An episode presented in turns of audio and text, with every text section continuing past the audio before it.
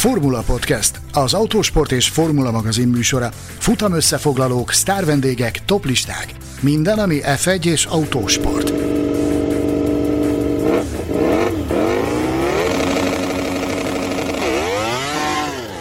Izgalmasabb-e a motoros gyorsasági világbajnokság, mint a Formula 1? Várják-e a hajdónánási pályát a világsztárok? Itt lesz-e Valentino Rossi a 2023-as MotoGP magyar nagydíjon? Üdvözlünk minden autósport szurkolót, a Formula Podcast második évadának 37. adását hallhatjátok. Köszöntöm kollégáimat, Geléfi Gergőt és Balog Tamást. Sziasztok, köszöntöm a hallgatókat. Hello, sziasztok! Engem Betlen Tamásnak hívnak, és barátaimmal együtt ezúttal arról beszélgetünk, milyen az élet a gyorsasági motoros világbajnokságban és azon túl. Akik mindezt elmondják, Talmácsi Gábor 2007 125-ös világbajnoka, és Joan Mir a regnáló MotoGP bajnok.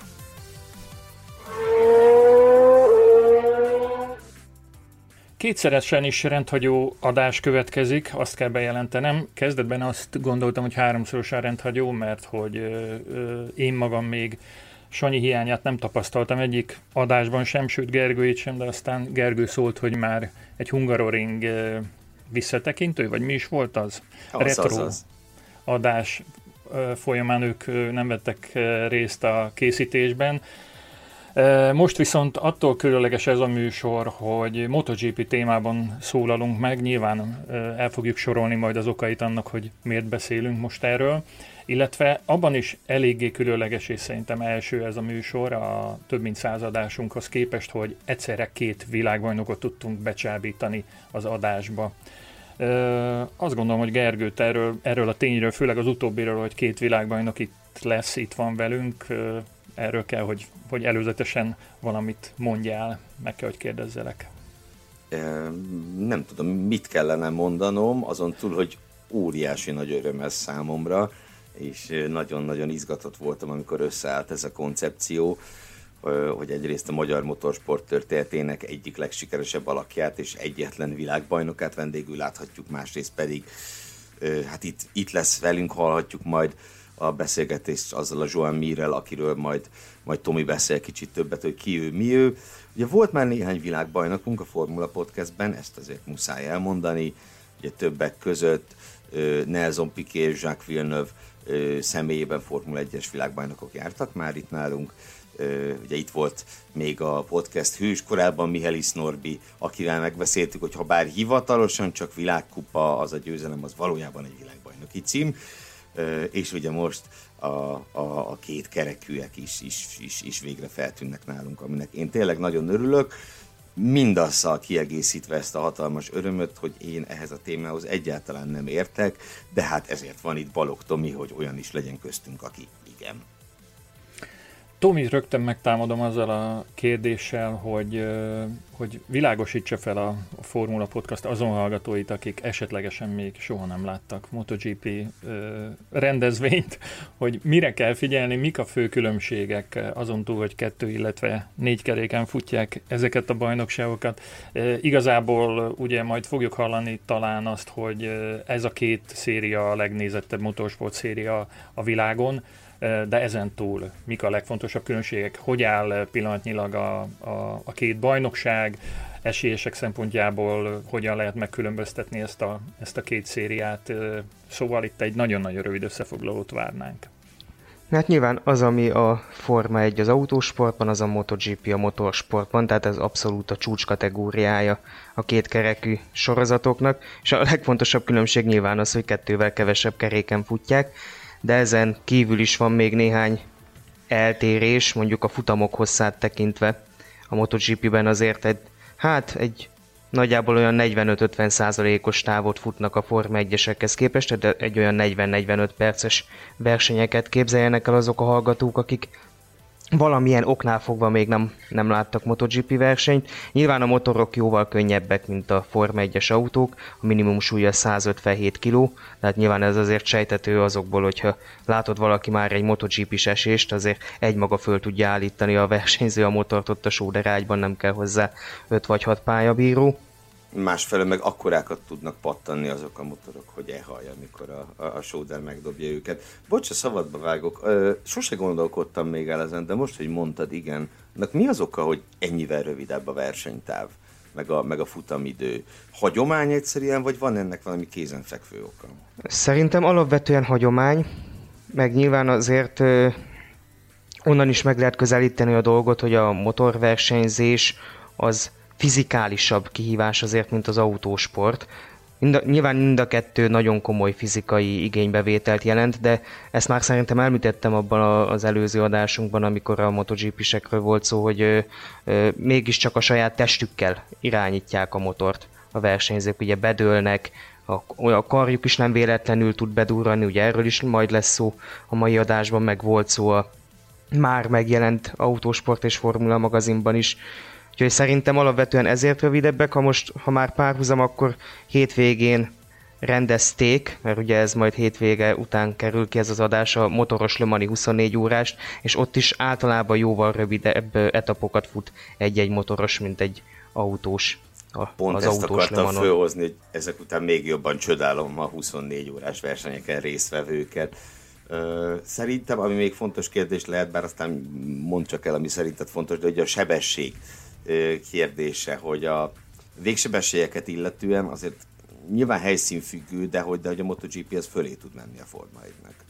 Fölé tud menni, igen, de ez alapvetően azért, mert ugye a Form 1-es autóknak olyan a beállítások, hogy ők tudnak jól kanyarodni is. Tehát a kanyarsebességben viszont az F1-esek azok, akik jóval jobb teljesítmény nyújtanak, mint a motorosok.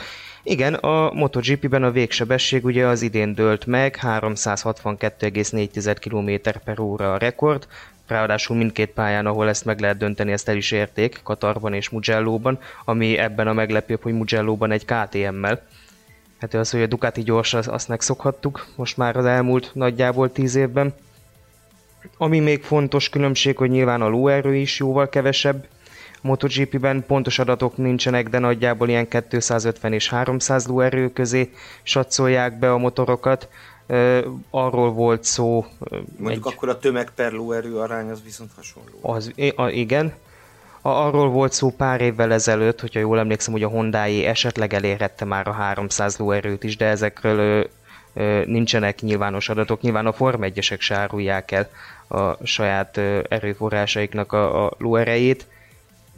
És nagyjából a, a versenynaptár az hasonlóan néz ki egyébként, hogyha ilyen szintű különbségekre is kíváncsiak vagytok. Ugyanúgy nagyjából ilyen 20 verseny van egy adott szezonban. A pontverseny minimálisan különbözik, nagyobb, kisebb a különbség a győztesnek járó és a második helyezetnek járó pontok között, de amúgy magában a lebonyolításban nagyon hasonló ez a két sorozat. A, a távolságokban egyébként, vagy a futamhosszokban a, az üzemanyagtartály mérete most egy nagyon, nagyon ilyen kívülálló kérdést, vagy hozzá nem értő kérdést fogalmazok meg, az, az nem befolyásoló? Mert De, hogy... biztos. Tehát biztos ez is benne van persze, hogy nem tudják jobban megtankolni. De ez valószínűleg ugyanúgy hagyomány, mint ahogyan a Form 1-ben is hagyomány a 305 kilométeres versenytáv, kivéve ugye Monaco. Amúgy ugye beszéltünk a Form 1-es szezonnyitó kapcsán, hogy hogy a mm, MotoGP szezonnyitó pont ugyanazon a hétvégén volt, és mindössze 200 km elég vonalba a, a, a Forma 1-es szezonnyitóhoz, hogy mennyire érdekes, hogy, hogy ugyanonnan indultak, és, és itt is decemberig húzzák? Decemberben van az utolsó futam? A tervek szerint november közepén lesz Valenciában. De aztán majd meglátjuk nyilván itt a koronavírusnak a, a következményei kapcsán. Most a legfrissebb plegykák azok nagyon hasonlóak a Forma 1-es plegykákhoz, hogy az ázsiai futamok azért eléggé billegnek, és helyettük akár egy vagy két amerikai futam kerülhet vissza, amit elhalasztottak a szezon elején, mert itt az amerikai versenyeket általában áprilisban szokták rendezni. A Amerikát és Argentinát elhalasztották bizonytalan időre, de most azt mondják, hogy lehet esély arra, hogy Austin visszakerül a naptárba, akár dupla fordulóval. Azt hiszem, hogy van még egy nagyon fontos különbség az elő, előzések száma, nem? A, a MotoGP és a Forma 1 között. Hát abszolút, hát de az, az, is ugye az is ugye nyilván abból következik, hogy a motorok jóval kisebbek. könnyebben előznek egy ugyanolyan szélességű pályán, mint a versenyautók. Ha, ha még nagyon fokozni akarjuk egyébként a különbségeket, akkor mondjuk egy Forma 1-es Monakói nagydíjat vessünk össze egy Moto3-as Mugello-i futammal, ott nem tudom hányszoros a szorzó a két verseny között, de szerintem az ezret se feltétlenül az előzések túlzó. számában? Az előzések számában, hát ugye igen. az F1-es Monakói nagydíjon hivatalosan nulla darab előzés volt, tehát uh. Mm, a Schumacher féle az, de az előzés első volt. ugye a statisztikákban Ja, az nem nem számít, igen. számít előzésnek. Na de, motorozzunk, hagyjuk kicsit a Forma 1-et, ilyet is ritkán szoktam mondani. Kik a MotoGP Schumacherjei, ha már Schumacher neve szóba jött? Mit kell tudni a történetéről, csak tényleg nagy vonalakban? Na, hát például ez is egy nagyon jó hasonlóság a két sorozat között, hogy egy év különbséggel indultak el. 1949-ben indult a gyorsasági motoros világbajnokság, tehát egy évvel megelőzték a Formula 1-et. És hát akkor ezt ki lehet számolni, ha most gyorsan kiszámolom, hogy ez a 73. szezonja a világbajnokságnak. És hát itt is voltak nyilván nagyon nagy alakjai a versenysportnak, a, ebből kettő még mindig a versenypályákon húzza a gázt, ugye Valentino Rossi és Marc Márquez, ők abszolút ott vannak minden idők legeredményesebb versenyzői között, aki pedig az abszolút etalont jelenti, az Giacomo Agostini, és valószínűleg azok a Forma 1-es hallgatók, akik ilyen 7-8 világbajnoki címeket hallottak csúcsként, azok most el fognak szörnyülködni, de Agostininek 15 világbajnoki címe van. Lábjegyzetet különbség. tegyünk ki ide. Persze, azt akartam hozzátenni, hogy ugye annak idején lehetett a gyorsasági motoros világbajnokságon több kategóriában is szerepelni egy szezonon belül. Ezt sem mondtam el, de maga a gyorsasági motoros világbajnokság az több géposztályból áll. Ennek a király kategóriája a MotoGP, az alatt van most jelenleg a Moto2 és a Moto3. Régen ugye itt volt a 250 köbcenti, a 125 köbcenti, sőt volt annak idején 80 meg 50 köbcenti is, de azok már nincsenek.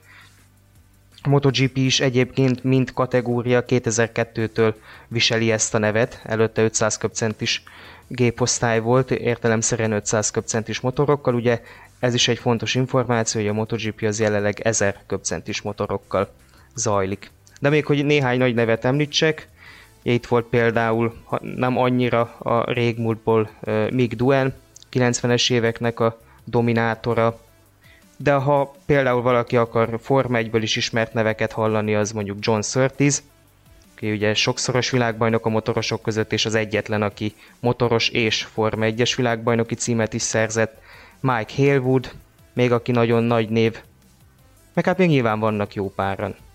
Wayne Rainey, Wayne Gardner, akinek ugye a fia majd jövőre érkezik a MotoGP-be. Most így néhányat felsoroltam. 70 Tényleg? valahány évet azért nehéz Akkor dinasztiák itt is vannak ezek szerint, mint nálunk. Vagyis nálunk, mint a Forma 1-ben. Vannak abszolút persze. Rosszinak az apja is versenyzett egyébként, csak nyilván nem ilyen kiemelkedő eredményekkel, mint most, ahogyan Valentino tette. Közben Utolsó. megnéztem itt a Igen. Agostini kapcsán, csak hogy ha már itt szóba került, ugye, hogy igen, 15 világbajnoki cím két kategóriában, de hát így is 10 éven át folyamatosan világbajnok volt legalább az egyikben. Tehát Sőt, ha jó helyen De nyitottad meg a Wikipédia oldalt, akkor azt is láthatod, hogy néhány éven keresztül az összes futamon verhetetlen ez, volt. pont ezt akartam, ezt akartam mondani, igen, hogy kinyitottam, hogy 68-tól 73, több mint három éven át minden versenyt megnyert, ahol rajthoz állt. Hát Ez mi? Akkor mit, mit mondanának erre a Forma 1-es szurkolók, akik Hogy panaszkodnak? unalmas, nézhetetlen, szörnyű. Azt hiszem ezt mondanák. Mondjuk azt nem tudom megmondani, hogy abban az időben mennyi előzés volt, tehát hogy csak simán megnyerte, vagy hagyta néha, hogy más menjen elől. Annyira előnyben volt az MV Augustával a mezőny többi részével szemben, hogy eléggé egyértelmű győzelmek voltak azok.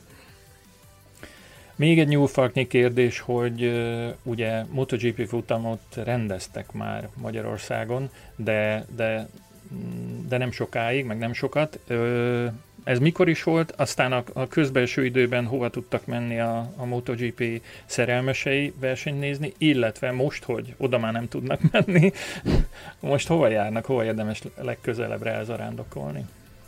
Hát ugye magyar nagydíj az 1990-ben és 92-ben volt a Hungaroringen, nyilván. Azóta nem.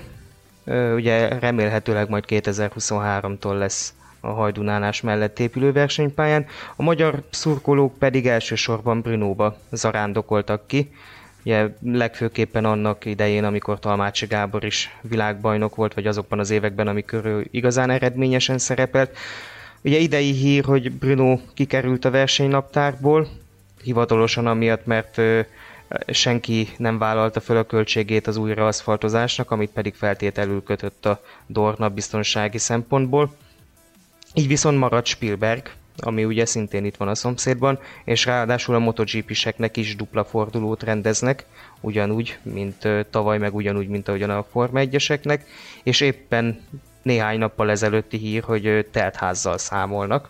Úgyhogy aki be van oltva, vagy rendelkezik negatív PCR-tesztel, vagy ilyesmivel, az mehet idén a Steyer és az osztrák nagydíjakra augusztus első két hétvégén, ha jól emlékszem, 8-án és 15-én és ugye emellett esetleg még az Axenring a német pálya jöhet szóba. Sachsenring, a... meg Mizánó sincs annyira messze egyébként. Igen, igen, csak ugye a Sachsenring például ugye Németországnak a, a, a, a Csehországhoz közeli részén van, tehát tapasztalatból tudom, hogy Brnóhoz képest már nem akkora plusz távolság, még pár óra az autó. Viszont ha valaki a Sachsenringre menne, akkor igyekezzen, mert az jövő hétvégén lesz, 20-án.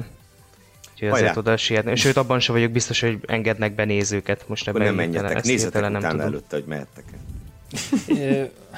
Hol lehet nézni a, a MotoGP-t még ennyit? Ugye ezek mindig így változnak, hogy az, az úgy nagyjából megvan, hogy már jó néhány éve a magyar egyen nézzük a Forma 1 de a, de a MotoGP-t, hogy éppen hol Tamás, az, az M4-en nézzük a Forma 1-et, a magyar igen, egyen. igen, Lehet, hogy Tamás az M1-en nézi, hát most. Én az M1-en, nekem ott adják. Igen. Hát jelenleg a, a MotoGP-nek a közvetítési jogai az Arena 4-en vannak, ami ugye egy tavaly indult sportcsatorna, de tény, ahogyan mondtad, az utóbbi, hát egy 10-15 évben eléggé hányatatott sorsa volt a magyar MotoGP közvetítéseknek. Addig, amíg a, az Eurosport adta 2008-ig, addig az viszonylag egy fix hely volt, meg ugye ezt is adta az MTV is, amikor Talmácsi Gábor ott volt. Aztán átkerült a Digisporthoz, aztán 2017-től 19-ig a Spiller TV-n volt, és 2020-tól van az Arena 4-en. Összességében elmondható, hogy mindig egy olyan csatornához kerül, ami a bejelentés pillanatában még nem is igazán létezik. Ez általában így szokott történni. Érdekes üzletpolitikája ez a Dornának, de ez nyilván nem az én dolgom, hogy Úgy is megközelíthetjük, hogy az induló sportcsatornák egyfajta húzóerőként használják a MotoGP-t. Ugye egyébként azt csak mondom itt a hallgatók számára, hogy vannak különböző, most nem mondom, hogy melyik, de hogy vannak ilyen-olyan online platformok, ahol legálisan regisztráció és némi pénzdíj után nézhetőek a különböző magyar tévéadások, így az Arena 4 is. Én például így van. nézem ezt, havi nem tudom, havonta három soráráért tudom nézni. Itt Pesten én is egyébként. Micsoda viszonyítási rendszer? Ez már így összefügg a mm, Kocsma Podcast témakörével? A Kocsma vagy? Podcast, csörbe mérünk, persze. Minden csörbe mérünk, jó. Na viszont azt hiszem kopogtak, nem? Kopogtak, Érkezik igen. hozzánk valaki. e, igen, most, hogy tisztáztuk a különbségeket és a hasonlóságokat a Forma 1 és a MotoGP között, nem is lehet más feladatom, mint hogy kinyissam az ajtót és beengedjem, és felkonferáljam az egyetlen motorsport világbajnokot, Talmácsi Gábort. Nagy szeretettel köszöntöm a Formula Podcast stúdiójában, virtuális stúdiójában Talmácsi Gábort, az egyetlen motoros világbajnokot, a magyar motoros világbajnokot. Ha lesz szabad kezdeni a beszélgetést azzal a kérdéssel, hogy, hogy mi van veled, akkor, akkor én ezt tenném. Nem biztos, hogy mindenki követi a pályafutásodat, a tevékenységedet azóta, amióta leszálltál a, a versenymotorokról és kiszálltál a gyorsági motoros világbajnokság küzdemeivel. Vagy személyes dolgot be is szúratok rögtön az elején, akkor mondhatod, hogy nincsen túl sok időd, és ráadásul a, a bölcsödével is foglalkoznod kell mostanában, nem csak a szakmai ügyekkel, hogyan tudod ezeket összehangolni, illetve mennyi feladatod van tulajdonképpen? Szeretettel köszöntöm a Formula Podcast hallgatóit. Hát ami így elsőre elszámít, hogy mi van velem, most lettem 40 éves, május 28-án, és van egy kisfiam, aki igen, hamarosan bölcsödébe fog menni. Éppen ennek az, az ügyeit intézzük, ezért is kell majd az interjú után már indulnom is. Köszönöm a kérdést. Igazából mi van velem? 2013 óta én nem vagyok aktív, tehát nem versenyzem, akkor egy sérülés miatt félbeszakadt a karrierem, de sok idő nem volt ezzel foglalkozni, ha bár egy nagyon súlyos sérülés volt, tehát még a lábomnak az amputációja is benne volt ebben a helyzetben, hogy, hogy, hogy levágják a lábamat. Tényleg annyira súlyos sérülés volt ez. Ugye nem egy baleset következményével, tehát nem egy esés következtében, hanem a, egy motorblokk még 2003-ban a Supersport világbajnokságon felrobbant, és a kirepülő alkatrész eltalálta a lábamat, és ennek olyan következményei lettek, hogy, hogy tényleg még az amputáció is megfordult.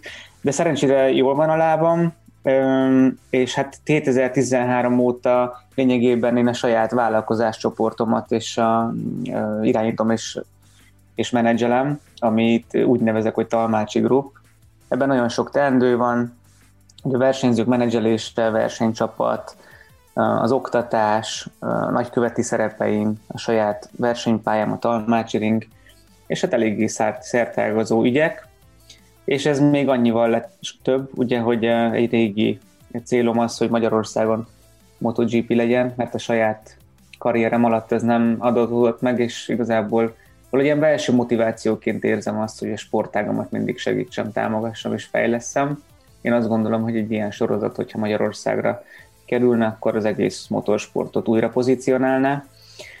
Úgyhogy hát ugye erről a magyar kormány már döntött, most egy új versenypályát kell ahhoz építeni, hogy tudja fogadni a, a motoros világbajnokságot, de ez csak egy pillére, hogy tehát nem azért építünk új versenypályát, hogy a MotoGP-t tudjuk fogadni, ez nagyon fontos dolog, hanem azért, hogy a régióban legyen olyan versenypálya, ami a legjobb a régióban, hát most az eléggé elmaradottak a, a, a, versenypályák, alkalmas legyen a motorsportra, ne csak az autóra, és egy olyan multifunkcionális pályarendszer legyen, ami az összes autó és motorsport szakágat tudja fogadni.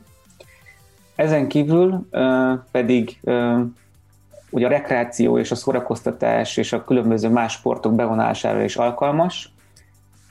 Ugye amatőr rendezvények, nemzetközi bajnokságok, világbajnokságok, lesz rajta nemzetközi gokártpálya, mm, most már lehet látni a tervpályázat után, hogy a hogy ugye a flat track pálya, bérgokárt pálya, motoros oktatópálya, handling pálya, camping, ugye az egyetemnek is egy nagyon jó helyszín, a Debrecen Egyetem már jelezte, hogy együttműködne a, a, a, a mérnökképzésben, a közlekedésbiztonsági oktatópálya. Tehát ez egy olyan központ, ami valóban egy multifunkcionális központ, és tudja fogadni a MotoGP-t, tehát nem csak országi más, és ugye újra feltesszük Magyarországot a, térképet, a térképre ezzel a, a MotoGP futammal, tíz éven keresztül, ami szerződés ugye már megvan, hanem maga a régiónak egy olyan fejlesztés, egy olyan munkahelyteremtés, egy olyan forrás, egy olyan lehetőség, ugye a Debreceni mm, nemzetközi reptér is közel található, és a városok súlypontjába, tehát Nyíregyháza, Miskolc és Debrecen súlypontjába található ugye a hajdunánási központ, a, a, a jövőbeni központ, mert ugye még nem épült meg, amely, amelyet elfogadott a magyar kormány, és egy nagyon jó kezdeményezésnek tartunk, és hát nagyon bízom benne, hogy, hogy időben elkészül. Gábor, ne arra úgy, hogy félbeszakítalak, de itt mindenképpen érdekelne a pálya kapcsán az, hogy a, a pálya tervezésében a nyomvonal kialakításában, és így tovább, te mennyire válasz aktív ö, szerepet? Mégiscsak ugye a, ö, ugye a pályának a ahogy mondtad, multifunkciós lesz, de hát az első számú feladata, vagy a legelső feladata most az lesz, hogy fogadja a magyar MotoGP futamot, és nálad kompetensebb személyt ebben itthon hát nem lehet találni. Szóval mennyire aktív a te szereped ebben a részében a sztorinak? Azt tudni kell, hogy nagyon nagy a verseny az üres helyekért. Jelenleg 20 futamos a gyorsasági motoros világbajnokság, és 2022-re 22 futamra maximalizálják a nagy díjak számát, és 23-tól ugye Magyarország az egyik a 22 helyszín közül. Ez egy nagyon nagy fontos dolog, mert tényleg nagyon nagy, nálunk sokkal nagyobb országok versengenek ezekre a helyekért. De nagyon jó volt az időzítés, a sportdiplomáciai kapcsolatok, és, és azt, hogy hogy aláírodott ez a szerződés, és hamarosan nem csak a MotoGP, hanem a Superbike szerződés is alá fog írodni, ami azt jelenti, hogy nem csak a prototípus motorok, hanem a utcai sportmotorok is tudnak majd ott versenyezni. Hát a nyomvonalról annyit tudok elmondani, hogy egy, a, az egyik legismertebb és le, legelismertebb spanyol cég, a Racing Loop tervezte a nyomvonalat. Ő nekik nagyon nagy öm, tapasztalatuk van üzemeltetésben és pályatervezésben, mert nagyon fontos, hogy ez a pálya ne csak a MotoGP legyen jó, hanem a, a, az everyday activities-be, tehát a mindennapos felhasználásban. És ugye itt természetesen vannak szabályok, amelyet a, a Nemzetközi Motoros Szövetség, az FIM, az FIM támaszt. Például a pálya hossza, vagy a, az ajánlott pálya hossza az 4,5 km, ez a nyomvonal lesz pontosan 4,5 km, a pálya az egy balos pálya, tehát az óramutató járásával ellentétesen fog menni, ami megint csak véleményem szerint, Talmácsi Gábor motorversenyző szerint és motorsport szakértő szerint jó, balra könnyebb motorozni, jobban lehet kontrollálni a motorokat. És ha megnézzük a kanyarok számát, ugye 9 balos kanyar lesz és 6 jobbos, ez egy nagyon jó szinergia. És a pálya lényegében fontos, hogy ha túl gyors, akkor a, a, az sem feltétlen jó, mert akkor az amatőr motorosok nem fogják szeretni. Ha lassú, az sem jó, mert akkor az élsportolók nem fogják szeretni. Ez egy olyan pályanyomvonal, véleményem szerint, ugye még nem motoroztam rajta, amely tényleg multifunkciós. A pálya első szakasza az, az, az egy kicsit egy technikásabb rész, a pálya második szakasz az pedig gyorsabb. Én azt gondolom, hogy az autósport is megtalálja rajta a számításait mindenképpen. És hát a nagyon fontos ugye a biztonság, mert az autók tudnak falak között versenyezni, látjuk a városi versenyeket, de a motorosok számára a megfelelő bukózóna, megfelelő bukóterek, azok elengedhetetlenek ahhoz, hogy, hogy biztonságban tudjanak motorozni a versenyzők és az megint csak azt mondom, hogy itt a régióban ez a pálya, amikor majd elépül, akkor a leges legbiztonságosabb pálya lesz, ez, ez már most lehet látni. Biztos vagyok benne, hogy így lesz, nagyon megakadt a, megakadt a fülem itt egy valamin, azt mondtad, hogy balra könnyebb motorozni, ezt kifejtenéd nekünk, akik nem szoktunk motorozni? Igen, hát lényegében ugye um, alapvetően a motoron a gázkar, fékkar uh, ugye jobb oldalt van, a váltókar is, tehát jobbra minden tekintetben több kezelőszer van, eszköz van, balra kevesebb, ugye balra csak a, a, a kormánycsutka és a kuplung, illetve bocsánat, bal oldalt van a, a, a váltókar, jobb oldalt a lábnál ugye a fékkar, de a lényeg az, hogy amikor a versenyzők így lelógnak a kanyarba a motorról, akkor ez balra sokkal könnyebb megtenni, és a, a, a féket is könnyebb kezelni a valós kanyarokban, mind az első, mind a hátsót. Jobbra nehezebb. Ha megkérdezünk egy MotoGP versenyzőt, akkor valószínűleg azt fogja mondani, hogy teljesen mindegy, hogy jobbos vagy balos kanyarral kell neki megküzdeni, ez nem lesz különbség, de alapvetően ha egy vezetéstechnikai pályát is nézzünk, akkor az átlag motoros balra könnyebben tud kanyarodni. Úgyhogy lényegében a motor kezelése miatt is a balos kanyarok általánosságban a statisztika szerint, és a véleményem szerint is könnyebbek. Ma is tanultunk valamit, azt hiszem. Ha már szóba jött a, a városi pályák fogalma, ugye éppen a, a hétvégén láttunk egy aránylag jó városi versenyt. Meg kell, hogy kérdezzem, hogy te mennyire követed itt a, a konkurenszériák küzdelmeit, a, a nevezetesen a Forma 1-et, jársz-e a Hungaroringre, hogyha jön a, jön a magyar nagydíj, egyáltalán milyen hasonlóságot, fő különbségeket látsz a, a két széria között? Ugye a, a Forma 1 azt mondják, hogy a, a világ legnagyobb versenyszériája, a MotoGP-sek mit mondanak a MotoGP-ről? Én nagyon szeretem az autóversenyeket, azonban ö, ö, inkább a motorversenyeket követem, tehát a Superbike-ot és a MotoGP-t. Nagyon nehéz ö, egyszer ennyi sorozatot követni. A Form 1 általában az összefoglalókat szoktam megnézni, a versenyekre nincs lehetőségem, azonban, hogyha Magyarországon van futam, akkor általában a helyszínen szoktam ott lenni.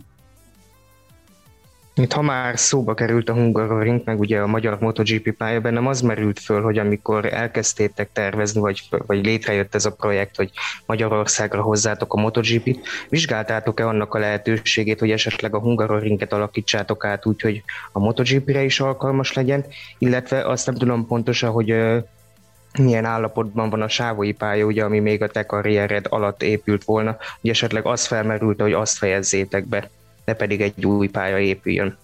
Ugye az elején elmondtam az interjúban azt, hogy Magyarország kormánya a régiófejlesztés miatt eldöntötte ezt a létesítményt, amely szinergiában együtt a Hungaroringgel tud majd üzemelni. Tehát nem is vetődött fel, vagy nem is volt ilyen gondolat a kezdetekkor sem. De igazából azt azért nagyon fontos tudni, hogy több olyan prezentáció volt már, amikor a MotoGP hírek felrepentek, hogy minden egyes projektnek és pályának volt lehetősége bemutatkozni, Ebből benne volt a Hungaroring is, és más, akkoriban más projektek is, de a Hajdunánási projekt nyerte el minden tekintetben ezt a lehetőséget. A hajdunánással kapcsolatban kérdés, hogy, hogy fogjuk-e látni vajon szerinted Valentino Rossit, fogják-e a magyar rajongók élőben látni Magyarországon versenyezni ezt a legendát? Szerintem nem nagyon úgy néz ki jelen pillanatban, hogy ugye Valentino Rossi a, az augusztusi úgymond nyári szünetben hozza meg a döntés, hogy folytatja a, a pályafutását. Uh, nagyon a szakemberek azt mondják, hogy valószínűleg, hogy nem. Um, talán ebben nehéz állás foglalni, mert bizonyára sok szurkoló szeretné látni őt, de sok szurkoló úgy szeretné látni, hogy a legjobbak között van, és jelen pillanatban neki ez a szezon, ez nagyon nagy, és az előző szezon is az nagyon-nagyon messze áll attól, hogy a legsikeresebb versenyzők között tudjon szerepelni. Jelen pillanatban egy generációváltás van a MotoGP-ben, a fiatal versenyzők hihetetlen képzettek és nagyon gyorsan tudnak menni. Lehet látni, hogy az újoncoknak nem kell tanuló év, hanem az első évben már tudnak akár már futamokat is nyerni. Úgyhogy ez a generációváltás még érdekesebbé teszi a MotoGP világát most.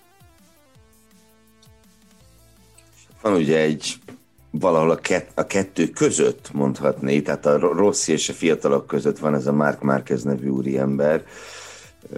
Ne, nem, nem kell részletezni, hogy ő kicsoda. Nyolcszoros világbajnok, igen. Igen, igen, tehát, hogy, igen. És ugye ő, a, amikor ő kezdte 125-ben, akkor te ott voltál a mezőnyben. E, ez nem így reggel így eltöprengtem ezen, hogy láttad-e a... Nyilván az biztos nem lehetett látni rajta, hogy nyolcszoros világbajnok lesz, de fel tudod idézni, hogy látszott ezen a srácon valami, amikor akkor ott kölyökként megérkezett, hogy itt, itt, itt egy rendkívüli versenyzővel van dolgod?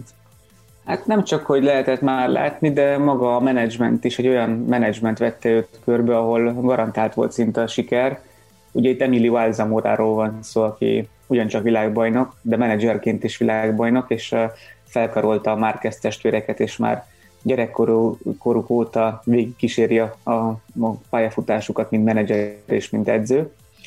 És hát ugye amikor Mark Márquez debütált, akkor talán 15 éves volt, én most már 28, de nagyon úgy néz ki, hogy az új generáció, aki, akik most jönnek, akik nála még fiatalabbak, ők lehet, hogy még gyorsabbak lesznek, mint Mark Marquez. Nem biztos, hogy ennyire sikeresek, mert, mert Mark Marquez éveken keresztül ugye megfoghatatlan volt. Hát most ez a sérülés, amit az előző évben szerzett, és az, hogy újra motorra tudott ülni, ez egy csoda.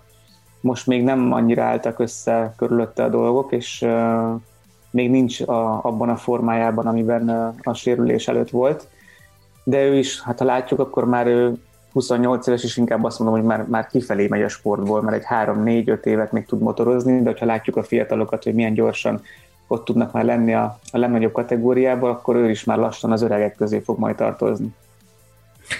Esett szó a te sérülésedről, meg esett szó Márquez sérüléséről, de ugye a MotoGP kapcsán nehéz kikerülni a témát, hogy, hogy milyen rettentő balesetek, meg tragédiák történnek a pályán, hogy hogyan, hogyan lehet ezzel együtt élni, hogy, hogy, hogy tudjátok feldolgozni ezt a, ezt a dolgot. Én például 2009-ben Mizánóban ott voltam, amikor egy mezőnyben motoroztál mm, azzal a pilótával, aki, aki ott életét vesztette, hogy... Mm. Tehát, 2010-ben volt. 10-ben, bocsánat. Tomizama előttem esett el, és ott vesztette el az életét.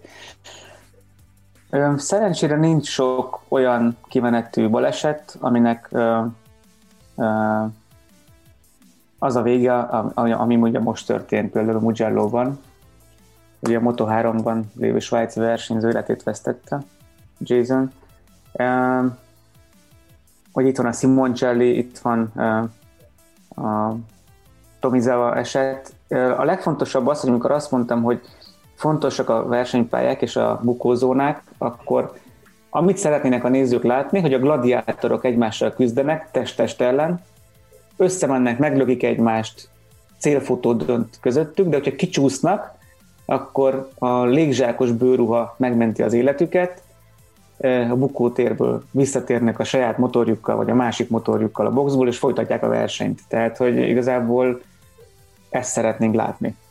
Um, és azért nagyon fontosak a, a, az új generációs pályák, hogy a 21. század kihívásainak megfeleljenek, és hogy a bukóterek és a kanyar kombinációk is olyan legyenek, hogy a minimis, minimálisra csökkentsük az életveszélyt, illetve minimálisra csökkentsék az életveszélyt a szervezők. Ugye. Ha már így szóba került a biztonság, egészen aktuális kérdés a tegnapi futammal kapcsolatban. Nem tudom, hogy láttad, de a Fábio Quartararo-nak szétnyílt a motoros ruhája, és nem intették ki fekete zászlóval, pedig több volt versenyző is azt mondta, hogy azt kellett volna tenni. Neked mi a véleményed erről?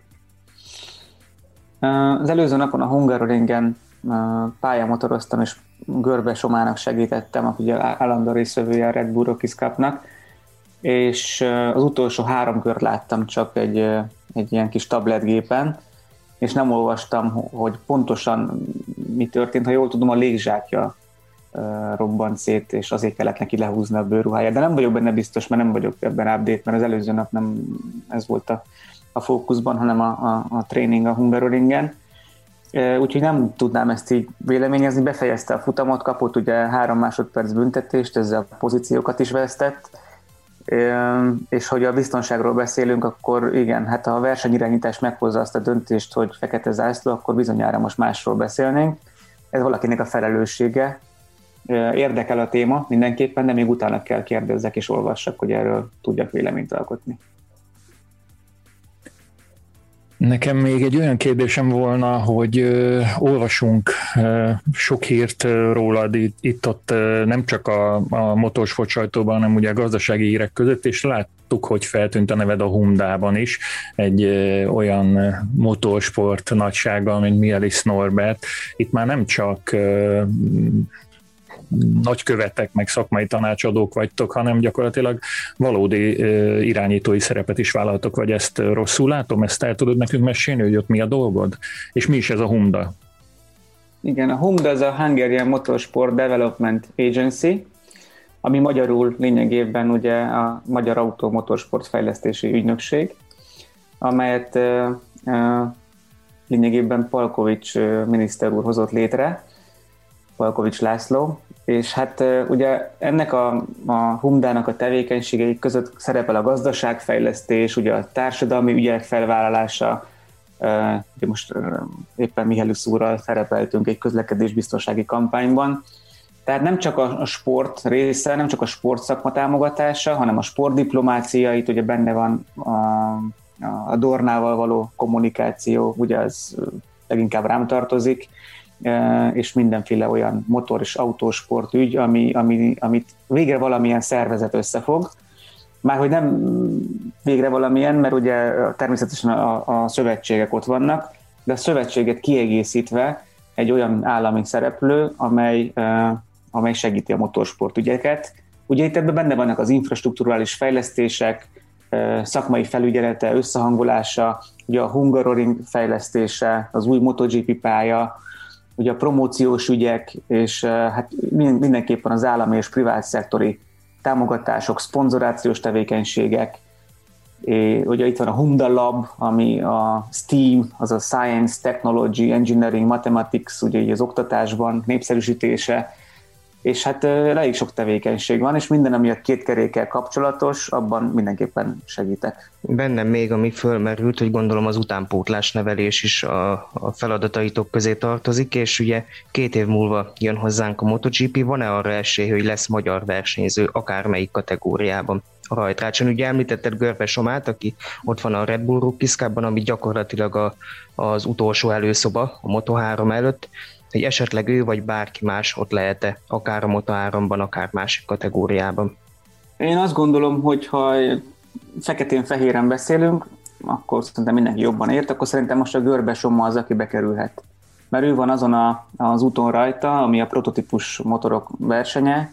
Ő nagyon sokat motorozott prototípus motorral, ugye a, az ETC-n, tehát a European Talent Cup-on, ugye az előző évben bajnok lett a Northern Cup-ban, most a Red Bull Rockies Cup-on képviseli Magyarország színeit, ilyen nagyon rég volt, utoljára 2007-ben még Sebestyén Péter, aki két éven keresztül mehetett, és ez valóban az előszobája a Moto3-as világbajnokságnak. Ez egy nagyon-nagyon magas szintű verseny, ahol egyforma motorokkal mennek a versenyzők, és Soma nagyon jó irányban halad. Bizonyára az ő lehetőségei nem egyeznek meg jelen pillanatban spanyol, olasz vagy angol kollégáik, kollégákkal, vagy versenytársakkal, mert ők a Red Bull Rockies mellett még egy hasonló más bajnokságban is részt tudnak venni, és ez csak mindig az anyagiakra vezethető vissza. De, de én azt gondolom, hogy hogyha Soma így a, a meglévő lehetőségeivel én is segítek neki, amiben természetesen tudok. Most ez, az előző nap nagyon jól sikerült neki a Hungaroringen. A 600-as motorjával hihetetlen jó köröket ment, pedig csak ötödik alkalommal ült a 600-as motorján, ami egy nagyobb motor, mint amivel versenyez majd a Red Bull Rockies de ez, ez stratégiailag ez egy jó tréning. 1.53-as köröket tudott motorozni, ilyen fiatalon, ami mutatja a tempóját és felkészültségét ott a Red Bull Rockies nagyon fontosak, hogy a beállítások és az is, hogy kellő kilométert menjen a motorral. Én azt gondolom, hogy a következő futamon jobb eredményt tud elérni, mint az előző futamokon, és évvégére az lehet a reális cél, hogy, hogy jobban fölzárkózik az élbolyban, élbolyba, és ha ez sikerül, akkor esetlegesen mehessen még egy évet a, a Red Bull Rockies egy nagyon jó kiegészítő bajnoksággal, mondjuk egy junior világbajnoksággal a Moto3-ba Spanyolországba, és ezzel együtt akkor mondjuk 2023-ra akár már ott tud lenni, a, ott lehet majd a Moto3-asok között. Én azt gondolom, hogy ez, ez nem egy álom, ez egy smart cél, teljesíthető, de nagyon sok mindennek kell, hogy ehhez még hogy összeálljon. Gábor, én még arra lennék kíváncsi, hogy miben más, hogy látod, miben más most Görbe Soma helyzete, aki most igyekszik a Moto3 felé, mint annak idején, mint a tied volt, amikor annak idején te a, a 125 köbcenti felé tartottál hasonló helyzetben. Nyilván két évtized alatt sok minden változott. Fő különbséget miben látod? Hát a fő különbség, hogy szerintem most több versenyző van, ugyanazon a szinten, mint akkoriban, tehát nagyon picik a különbségek, és ilyen versenyző gyárak vannak már szó szerint Spanyol, Olaszországban, Ázsiában. Tehát nagyon sok pénzt fordítanak a versenyzők képzésre, és ugye most már csak négyütemű motorok versenyeznek, ezeket amúgy alapvetően könnyebb vezetni, alapvetően, úgyhogy könnyebb odaérni a leggyorsabbak közé, ezért is láthattunk kiegyenlítettebb versenyeket, és olyan technikai szabályrendszert, amivel még nagyobb lehet a bizonytalan kimenet fenntartása, tehát hogy tényleg szoros befutókat lássunk. Motorsport, motorsport, nagyon érdekes, hogy a mai napig azok a köridők, amiket én elértem a 125-ös motorral, nem lassabbak, vagy közel azonosak, mint mondtam, Moto 3-as idők.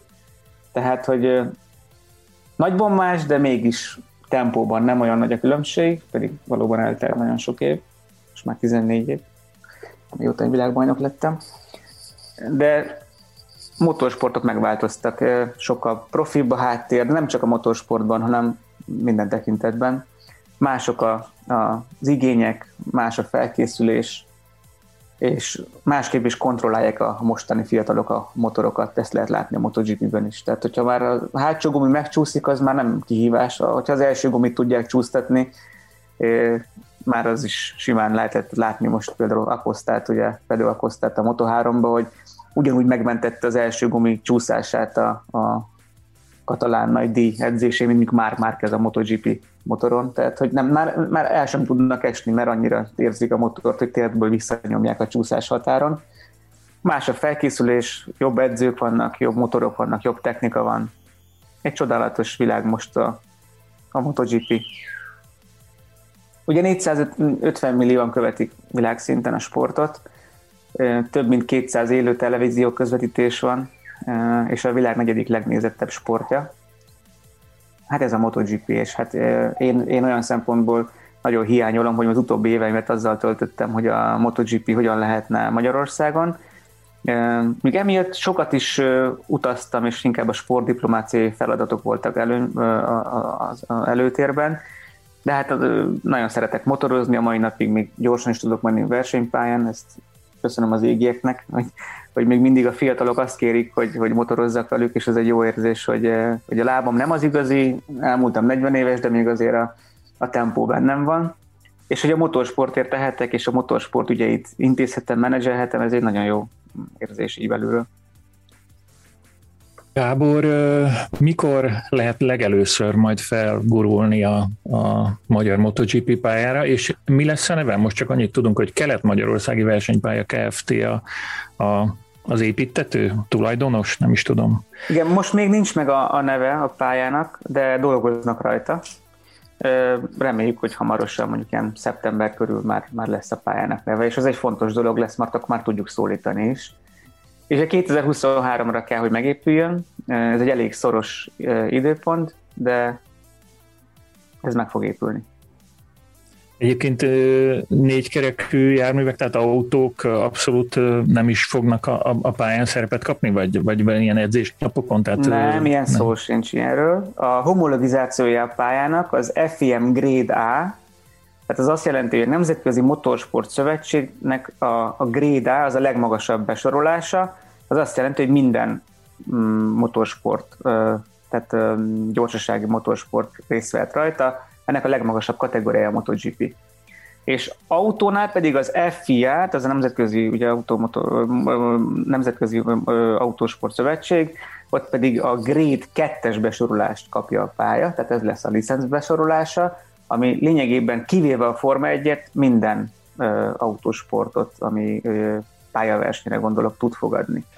Köszönjük szépen, hogy a rendelkezésünkre álltál ilyen, ilyen fontos és tényleg nagyon fontos teendők mellett is, mint a, a legkisebb tanácsinak az istápolása, és, és kívánjuk, hogy, hogy minél előbb találkozhassunk jó sok magyar szurkolóval együtt a Hajdunánási MotoGP pályán. Köszönjük szépen, hogy itt voltál velünk. Köszönöm, sziasztok!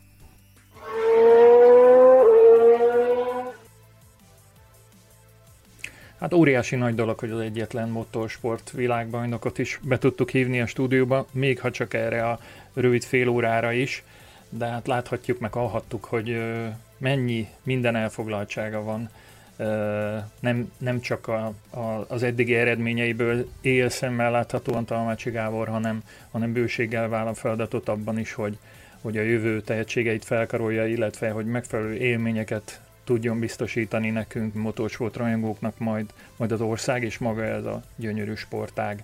De, hogy ne csak ő legyen az egyetlen, aki megszólal a mai műsorunkban és világbajnoki címmel bír, a Monster támogatásával és segítségével sikerült becserkésznünk egy regnáló MotoGP világbajnokot, ami nem is tudom. Ami még ugye nem sikerült a podcast történetében, tehát regnáló világbajnok még nem, még nem volt. Gergő, erősíts meg. Mm, nem, nem, legjobb tudomásom szerint nem. Ahhoz egy bizonyos Louis Hamiltonnak kellett volna talán jönnie, ugye? De talán... Még jöhet. Talán erre is sor kerülhet arról annak tükrében, meg különösen, hogy ugye ő, az ő mm, hajtókáján vagy galérián is látható ez a, ez a Monster logó, tehát Krisztina segítségével, aki nekünk megszerezte Mirt, talán még egyszer Louis Hamilton is, és befuthat talán, és itt hangozzék el, hogy szerkesztőségünk régi barátjának, aki számos csodálatos külföldi utat szervezett nekünk, Krisztina Kokesovának is nagy-nagy köszönetünket és hálánkat küldjük innen a távolból, hiszen ahogy a régi elcsépelt tévés közhely tartja, ez az interjú nem jöhetett volna létre, ha ő nincs, és ez valóban így is van, hogy köszönjük neki. Köszönjük, akkor halljuk, hogy mit mond egy MotoGP világbajnok a Formula Podcast kérdezőjének Balog Tamásnak. Hello, so Joan Mir, the. Joan Mir, a regnáló MotoGP világbajnok, üdvözlünk a Formula Podcast adásában. Te vagy az első MotoGP versenyző, aki szerepel a műsorunkban. Először is jártál-e már Magyarországon, vagy tudsz-e bármit az országunkról? Or do you know anything about our country? Uh, no, I don't know a lot. Is, um... Nem sokat tudok róla. A jövőben szeretnék ellátogatni oda, de egyelőre nem szerepel ottani versenypálya a naptárunkban. Remélhetőleg a jövőben fog, és így az országotokat is jobban felfedezhetjük. Már várom. I'm looking forward. Reméljük két-három éven belül versenyezni is láthatunk téged itthon, hiszen talán hallottál a hírről, hogy új MotoGP pályát építenek nálunk, és a terv az, hogy 2023-ban már MotoGP futamot rendezzenek rajta. Uh, Igen, hallottam róla, láttam is valamennyit a pályából, jól néz ki. Milyen tanácsot adnál a pályatervezőinek? Milyen kanyarok vagy pályakarakterisztika szükséges a jó MotoGP versenyekhez? For MotoGP. Uh, a legfontosabb dolog a biztonság, hogy a pálya egyszerre legyen jó és biztonságos. Azt mondanám, hogy olyan pályát szeretnék, ahol nincs hosszú egyenes, vannak viszont hosszú kanyarok, ahol a Suzuki mindig jól működik. Úgy vélem, jó lesz ez a pálya. Uh, Let's talk, uh, Beszéljünk röviden a Mugello-i tragikus eseményekről. Néhány versenyző úgy gondolja, le kellett volna fújni a futamot azok után, ami Jasonnel történt. Te hogy látod ezt? Um, is a really difficult situation, uh, and, uh... Ez egy nagyon nehéz helyzet volt. Tény, hogy nehéz volt felvenni a bukós isakot ezek után, hiszen emberek vagyunk. Utáljuk az ilyen helyzetet, nehéz elfogadni, de ez a munkánk. Profinak kell lennünk, és ha a szervezők úgy döntenek, hogy versenyeznünk kell, akkor versenyeznünk kell. Néhányan azt is kritizálták, hogy a közvetítésben megismételték a balesetet, utána pedig élőképeket mutattak a pályaszéli ápolásról. Szerinted is elfogadhatatlan volt ez, ahogy az Jack Miller mondta? Uh, uh, uh, Igen, nem szeretem az ilyet. Túl sokszor ismételték a képeket a helikopterrel és a többivel. Nem kell nekünk ezt látnunk.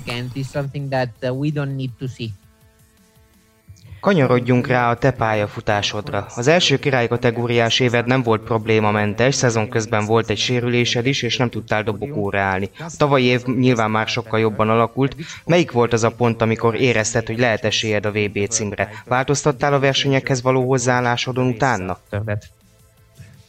Before the, the season start, amikor a szezon elkezdődött, nem gondoltam arra, hogy ott lehetek a világbajnoki esélyesek között, de amint elkezdtem szinte az összes futamon dobogóra állni, nagyon kiegyensúlyozottá váltam, és rengeteg pontot ledolgoztam a hátrányomból az élenállóhoz képest. Akkoriban úgy éreztem, hogy így kell folytatnom, és akkor talán a világbajnoki cím is elérhető lehet. Sokáig nem nyertél versenyt, sőt vezetted is a VB tabellát úgy, hogy nem volt futamgyőzelmed. Rögeszméddé vált, hogy nyerj végre egy nagy díjat, vagy akkor már a VB címre koncentráltál? Um, I, I didn't... Nem akartam úgy megnyerni a világbajnokságot, hogy nem nyerek futamot, de amint megláttam a lehetőséget a győzelemre, le is csaptam rá, és ez nagyon fontos volt. But when I saw the opportunity to win, I took it. And, uh, and it was important. Hallottam egy vicces történetet a valenciai győzelmedről, miszerint Carl Crutchlow és Jack Miller betörtek a motorhómodba másnap hajnalban, hogy gratuláljanak neked. Igaz ez? Igaz, de nem voltam ott. Csak azért tudom, hogy így történt, mert elmesélték. Előtte nem tudtam róla. Hogyan ünnepeltél, miután megnyerted a VB-t? Nem volt sok lehetőségünk komolyan ünnepelni, hiszen akkoriban elég szigorúak voltak a koronavírus járvány miatti korlátozások. Elmentünk a családdal vacsorázni, hogy kielvezzük a pillanatot, de nem volt szó nagy partiról. Akkor kell majd ezt pótolnunk, amikor vége lesz ennek a járványnak. Uh, over. Szerintem mondhatjuk, hogy az idei év valamelyes nehezebb számodra és összességében a Suzuki számára is. Mi változott? A riválisok lettek erősebbek? Um, well, what changed is that uh, the, the other ones... Uh, Ami változott, hogy a többiek többet fejlődtek, mint mi. Úgy gondolom a szezon első futamai nem voltak a legjobbak a Suzuki számára. Szerintem mostantól többször láthatjuk majd az élmezőnyben a motorunkat, és én is a legjobbamat igyekszem majd nyújtani ehhez. uh, to, to do it, yeah. Úgy látom, a fő gyengeségetek pillanatnyilag az időmérő, az egykörös tempó, akárcsak tavaly. Minek köszönhető az, hogy szombatonként nem vagytok annyira jók, vasárnap viszont általában erősen szerepeltek? És mit lehet tenni azért, hogy ez változzon? Uh, we are working on that. I don't know what is the real problem. Dolgozunk rajta. Nem tudom, mi az igazi probléma, hogy őszinte legyek, de tény, hogy ezen javítanunk kell. Teljes mértékben arra koncentrálunk, hogy előrelépjünk ezen a téren, mert tudjuk, hogy sok olyan futam van, ahol ha az első sorból indultunk volna, nyerhettünk volna. Próbálkozunk. We could win that races, so we will try. A másik terület, ahol nem vagytok a legjobbak között, az a végsebesség. Nyilván a Ducatik a legerősebbek ilyen téren, idén megdöntötték a végsebesség rekordot is. Gondolod, hogy a MotoGP motorok már túl gyorsak lettek ezekkel a 360 km per óra fölötti értékekkel? Uh, yeah, 360 is, uh, is Igen, a 360 km per óra már elég sok. Nem tudom, hogy limitálnunk kellene ezt, mert folyamatosan egyre gyorsabbá válunk. A pályák viszont ugyanazok maradnak, szóval javítanunk kell a biztonságot, vagy csinálnunk kell valamit, dolgoznunk kell azon, hogy találjunk egy jó megoldást erre. to work on that and to try to find a good solution. A legfőbb ellenfeleitek mind rendelkeznek szatellit csapatokkal is. Gondolod, hogy hátrányt jelent a Suzuki-nak, hogy nektek nincs ilyen? Várható-e ezen a téren változás a közeljövőben? I think that Su- Suzuki is uh, is giving everything Úgy vélem, a Suzuki mindent belead abba, hogy legyen egy gyári csapata két jó versenyzővel, jó technikai szakemberekkel, és mindennel. Mindent erre raknak fel, ezért lehet, hogy nincs lehetőségük szatellit csapatot indítani. Tény, hogy néhány tekintetben jobb, ha van szatellitistáló is, hiszen ez több információt jelent, végső soron pedig jobb teljesítményt eredményez. De úgy gondolom, akkor is javulhatunk, ha még egy kicsit többet fordítanak a gyári csapatra. Az utóbbi idők egyik fő fejlesztési területe az úgynevezett Horshot Device. Van-e a Suzuki-nak elől és hátul is, és mennyire működik ez az eszköz nálatok? We only have the Nálunk csak elől van ez az eszköz, amit a rajtoknál használunk, nem használjuk a kör közben, ami egyébként fejlődést jelentene végsebességben és a kigyorsításon, de már dolgozunk rajta. uh, they are working on that. Kiket tartasz az idei VB fő esélyeseinek? Uh, main favorites Bagnaia. A favoritok között van Banyaya, Fábio, szerintem Zárkó is nagyszerűen teljesít, Miller is erős. Mindkét gyári Ducati és gyári Yamaha jó, plusz Zárkó és jó magam. Úgy gondolom, ha nem változik semmi, akkor a jelenlegi első hat lehet a főesélyes. The top six that uh, we can see at the moment will be the ones. A szezon elején távozott a csapatmenedzseretek, Davide Brivio. Szerinted volt ennek hatása az idei teljesítményetekre? No, no, I think don't change that all. Nem, nem gondolom, hogy változtat bármit is, hogy Davide itt van vagy sem. A Suzuki remek munkát végzett abban, hogy elkerüljünk mindenféle problémát, amit Davide távozása okozhatna. Örülök ennek, különösen a japánok végeznek nagyszerű munkát ezen a téren. And, uh, and yeah, I'm quite happy. Davide az Alpine F1-es csapatához igazolt. Követed az ottani ténykedését és eredményeit, illetve összességében az F1-et? A little bit. I follow a little bit. Egy kicsit. Követem valamelyest a Formula 1-et, de nem annyira, mint azt szeretném, hiszen rengeteget utazom, ezért nincs túl sok időm, de igyekszem követni, hogyan doing. Van kedvenc pilótád vagy csapatod az F1-ben? Uh, A Ferrari az mindig is Ferrari marad. Ferrari is always Ferrari. A MotoGP pedokban van valaki, akit a barátodnak tartasz? Kivel a legjobb a kapcsolatod? Uh, uh, well, one of my best Nos, az egyik legjobb barátom Tito Rabat, aki most nincs itt a pedokban, de nincs túl sok barátom a pedokban. Vannak, akiket jól ismerek, akikkel a legtöbb időt töltöm itt, viszont a versenyzők között nincs túl sok barátom. but with the riders and this, I don't have a lot of friends. Okay, Jean. Thank you. Thank you. Thank you and best luck.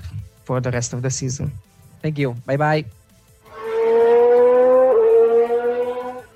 De nekem volt szerencsém végighallgatni az interjút még akkor, amikor ez készült, mondjuk így a rögzítési folyamatban, és fölmerült bennem két kérdés menet közben, de egyelőre visszafogom magam, és, és arra kérnélek, Tomi, hogy ha már itt többször próbáltunk kedvezni azoknak, akik nem nagyon követik a MotoGP-t, hogy kérlek szólj, szólj már nekünk pár szót Joan Mirról, hogy azon túl, hogy ő a MotoGP címvédő világbajnoka, mit is kell erről az úriemberről tudni? Egy nagyon tehetséges fiatal spanyol motorversenyző, aki egyébként kétszeres világbajnoknak mondhatja magát, hiszen 2017-ben Moto3-asok között is világbajnok lett, meglehetősen nagy fölénnyel, 10 vagy 11 győzelmet szerzett abban a szezonban, ami azért az elképesztő előzéseiről, meg a kaotikusságáról híres kategóriában nem semmi teljesítmény. Utána lépett fel ugye a Moto2-be 2018-ban, ott néhány dobogós helyezés után pedig lecsapott rá a Suzuki, ahol most is versenyez, és ahol tavaly világbajnok lett. A hírek szerint a Suzuki többek között egy bizonyos Jorge Lorenzót utasított el annak érdekében, hogy ők csaphassanak le Joan Mire, mert a Suzuki-nak bevallottan az a stratégiája, hogy szeretnék a jövő világbajnokait a, a fiatal tehetségekből kinevelni, és meg volt nekik Alex Rins már a korábbi évekből, és mellé szerződtették Joan Mirt, Jorge Lorenzo helyett, aki éppen ugye kegyvesztetté vált annak idején a Ducatinál, így került Lorenzo a Repsol Hondához, és aztán pedig a, a nyugdíjba gyakorlatilag. Szóval ő Joan Mir, aki számomra a Moto3-ban azzal hívta föl a figyelmet már 2016-ban, tehát még egy évvel a a világbajnoki címe előtt, hogy rettenetesen intelligensen versenyez. És na- nagyon hasonlókat lehet róla elmondani, mint ö, idén Pedro Acostáról, hogy nagyon jól mérlegeli a helyzeteket, nagyon jó helyzetfelismeréssel rendelkezik, és akkor támad, amikor kell, hogyha érzi, hogy nincsen esélye a győzelemre, akkor beéri egy top 10-es helyezéssel, és egyébként ez nem csak a Moto3-ban bizonyult neki nyerő taktikának, hanem tavaly a MotoGP-ben is, hiszen elsősorban a kiegyensúlyozottságával lett világbajnok, hiszen egyetlen győzelmet szerzett. Ezt akartam én szóba hozni, igen, hogy, hogy ilyen szempontból egészen, egészen rendkívüli volt a, a tavalyi MotoGP szezon, hogy valóban egyetlen győzelemben világbajnok tudott lenni. Mir, meg hát ugye úgy, úgy tudott ő világbajnok lenni, hogy a, a szezont azért mindenhogy kezdte csak jól, nem? Ugye első három futamon két kiesés, és utána pontosan, amit mond, ezek a stabil, stabil pontgyűjtögetések, harmadik, negyedik hely, második hely, ez, ez pont elég volt a győzelemhez. Lehetek a rossz zsaru, hogy megkérdezzem, hogy akkor is világbajnok lett volna, hogyha egy bizonyos Mark Márquez is ott van a mezőnyben? Ez egy nagyon jó kérdés, én erre egyfelől azt szoktam válaszolni, hogy a szezon elején ott volt a mezőnyben Mark Márquez, és a saját hibájának köszönhetően sérült le, tehát nem elrabolták az ufók vagy ilyesmi. A, a, ami a lényegi kérdésre való válaszadást illeti, nagyon jó kérdés, mert azért idén látszik már kezdnél a sérüléséből való visszatérése mellett, hogy a Honda sem az igazi, és ez tavaly meg már nélkül a Honda elképesztően nagy kakiban volt, hogy így fogalmazzak. És nagyon jó kérdés, hogy már kezd mit tudott volna kihozni a Hondából. Nyilván az első futamon ugye volt egy hibája, visszaesett a mezőny végére, és úgy jött át a mezőnyön, mint kés a vajom, és hogy már a második helyért támadta Vinyál ezt emlékeim szerint, amikor ö, elszenvedte azt a bukást, ami ugye három műtéthez vezetett. Jó kérdés. Ez nehéz megválaszolni. Én azt mondom, hogy alapvetően már kezdett volna tavaly a világbajnok, hogyha nincs a sérülése, mert azért ő jól szokott boldogulni a nehezebben megülhető Hondával is, de ezt, ez, ezt azért száz százalékra nem lehet kijelenteni. Az, az még egy érdekes kérdés, hogyha nem is már kezdett volna a világbajnok, de ott lett volna a mezőnyben, akkor is Joán Mir lette volna, vagy pedig valaki más. De ez már Milyen? nagyon hosszú, hosszú útra vezetne. Milyen esélyei voltak, hogy emlékszel vissza a szezon elején Mirnek, mert szerintem sok pénzt lehetett volna keresni, hogyha ráfogadunk. Én fellapoztam a tavalyi ö, márciusi vagy áprilisi autósport és formula magazint, amiben az esélylattolgatást írtam. Kiemeltem, hogy a kék motorok lesznek a, a legveszedelmesebbek Márkezre. Felsoroltam, hogy esélyes lesz Vinyales, esélyes lesz Quartararo és Alex Rins a Suzuki-tól. valahogy Joan Mir kimaradt. Szóval hát az első... hármat felsoroltál, ha jól. Így van. Oh. Mirt szerintem, ha jól emlékszem, a cikkben nem is említettem egyáltalán. Nagyon nem volt jó az első szezonja, meglepően gyenge volt, inkább úgy is lehet mondani. Ugye említettem itt az interjúban is, hogy volt egy sérülése is az első évének a közepén Brunóban. Itt tesztem volt egy irgalmatlan nagy bukása és nem tudott dobogóra állni sem azzal a suzuki amivel Rins két futamot is nyert abban az évben, úgyhogy nem lehetett szerintem arra számítani a szezon előtt, hogy ő lesz a világbajnok. Azt nézem, hogy tüdősérüléseket szenvedett, az, az nem vicc. Igen, a Bruno egyes kanyarban volt egy irgalmatlan nagy bukása. Nem, vicc. nem, bocsánat, hogy nem semmi kaliberű emberekkel vagyok itt, hogy a, a Bruno egyes kanyar, de most a bemenetén vagy a kimenetén szenvedte. Ez nagyon fontos, hogy nem, tehát tényleg le a kalappal, hogy ilyeneket hát, tudtok. Gergőt mivel is... teszten történt, azt nem tudom megmondani. Na, még ez is. Hogy Gergőtől csak egy szóba hadd kapaszkodjak bele, hogy mikor volt utoljára ilyen hasonló formátumú meglepetés világbajnok a Forma 1-ben, tehát akiről így a szezon elején még nem tudtuk, hogy az lesz. Hát nézd, szerintem a, az első teszt előtt, akiről nem tudtuk, hogy az lesz, az Jenson Button 2009. Tehát ar, arról az első teszt előtt fogalmunk se lehetett. Azelőtt, hát azelőtt meg azért még szerintem jócskán visszább kell menni. Tehát ilyen, ilyen meglepetés szerintem az volt. Nagyjából ezt, ezt tudom mondani. Na de, most már kérdezek én is a Tomitól, mert, mert ugye jó pár napja volt ez a felvétel, Mirrel, és azóta érdekel, hogy mi az a whole shot device. Ugye beszélt erről Mir az interjúban, vagy kérdezted erről, én meg úgy voltam vele, hogy nem googlizom ki, hanem majd te megmondod nekünk, mert valószínűleg a hallgatók közt is lesz olyan, aki hozzám hasonlóan nem igazán tudja, hogy miről is beszélt ez az ember pontosan. Hát ez tulajdonképpen egy a rajtoknál segítő eszköz. Maga az elnevezés az a motocrossból származik, tehát ott, ott van az, ahol a leginkább használják ezt az úgynevezett horsot device, ami a horsot magán, a, tehát maga a horsot az azt jelenti, hogy ki az, aki az első kanyarban elsőként fordul be. Még a, ha jól tudom, akkor a motocrossban ezért külön, lehet, hogy pontot nem, de valami díjat adnak is, hogy ki az, aki az első kanyarba elsőként érkezik meg és ahogyan az lenni szokott a MotoGP-ben, a Ducati volt az, amelyik elkezdett ezen a területen is játszani, mint ahogyan gyakorlatilag az összes fejlesztési területben ők számítanak az úttörőnek azóta, hogy hozzájuk igazolt Gigi Dalinja, még az ápriliától. Nagyon fontos, hogy nem elektronikus dologról van szó, hanem mechanikus vagy hidraulikus rendszerről, amit maga a versenyző ö, üzemeltet a rajtok előtt, és van elől is, meg hátul is bizonyos motoroknál. Ugye Mir elmondta, hogy a Suzuki-nál egyelőre csak elől van, és ennek a, az eszköznek a lényege gyakorlatilag, hogy a felfüggesztésnek az összenyomásával egy kicsit lejjebb ülteti a motort, és lejjebb kerül a tömegközéppontja a motoroknak, ami elősegíti azt a rajtoknál, hogy ne emelkedjen el az első kerék, ami ugye nyilván rosszabb kigyorsítást eredményezne. És ez egyébként nagyon hasonló célzattal kerülnek fel a motorokra a szárnyak is, ami szintén néhány évvel ezelőtt kezdett el nagyon nagy divat lenni a MotoGP-ben, és be is tiltották ugye a szárnyakat, de mégis vannak rajtuk ugye ilyen különböző megoldásokkal.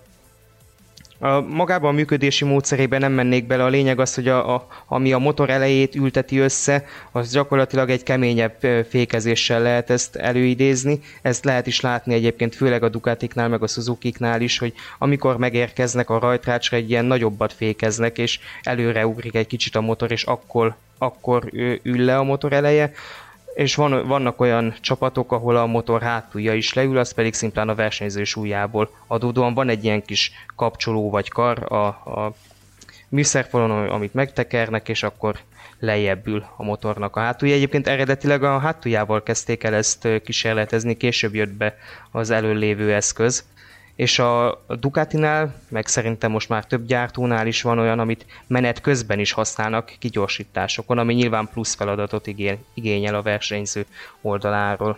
És hogy mekkora veszélye, csak hogy én is csatoljak már a Forma 1 hogy mekkora veszélye van a menet közbeni kapcsoló állítgatásnak, azt ugye Bakuban láthattuk legutóbb. Na, egy másik dolog, ami bennem így fölmerült az interjú közben, hogy alapvetően nagyon tetszett a a Mir egész maga, mint, mint jelenség, egy, egy lelkes, őszinte fiatal srác, ugye volt szerencsém végig is nézni a beszélgetéseteket, Tényleg marhára tetszett a, a, a, a lazassága, és egy ponton nem éreztem ezt, egy ponton éreztem egy ilyen kis PR szagú bullshitet, már bocsánat, mégpedig amikor ő arról beszélt, hogy, hogy nekik nincsen szükségük szatellit csapatra.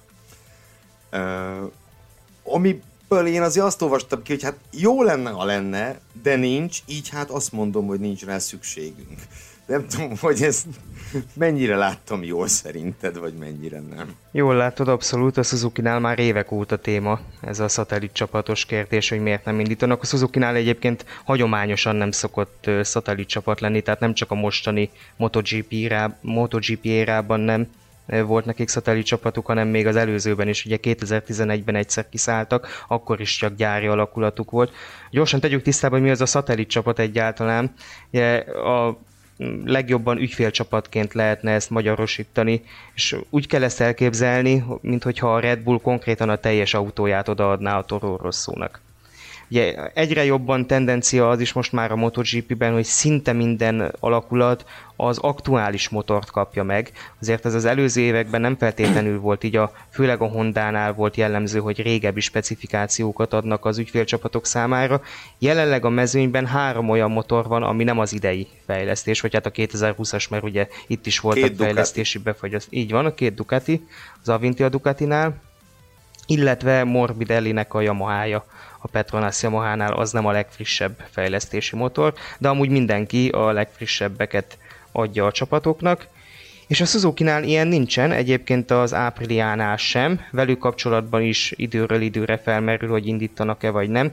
Jelenleg most úgy tűnik a legfrissebb hírek szerint, hogy a, ahelyett, hogy a Suzuki vagy az Aprilia érkezne meg plusz két motorral jövőre, a Ducatinak lehet 8.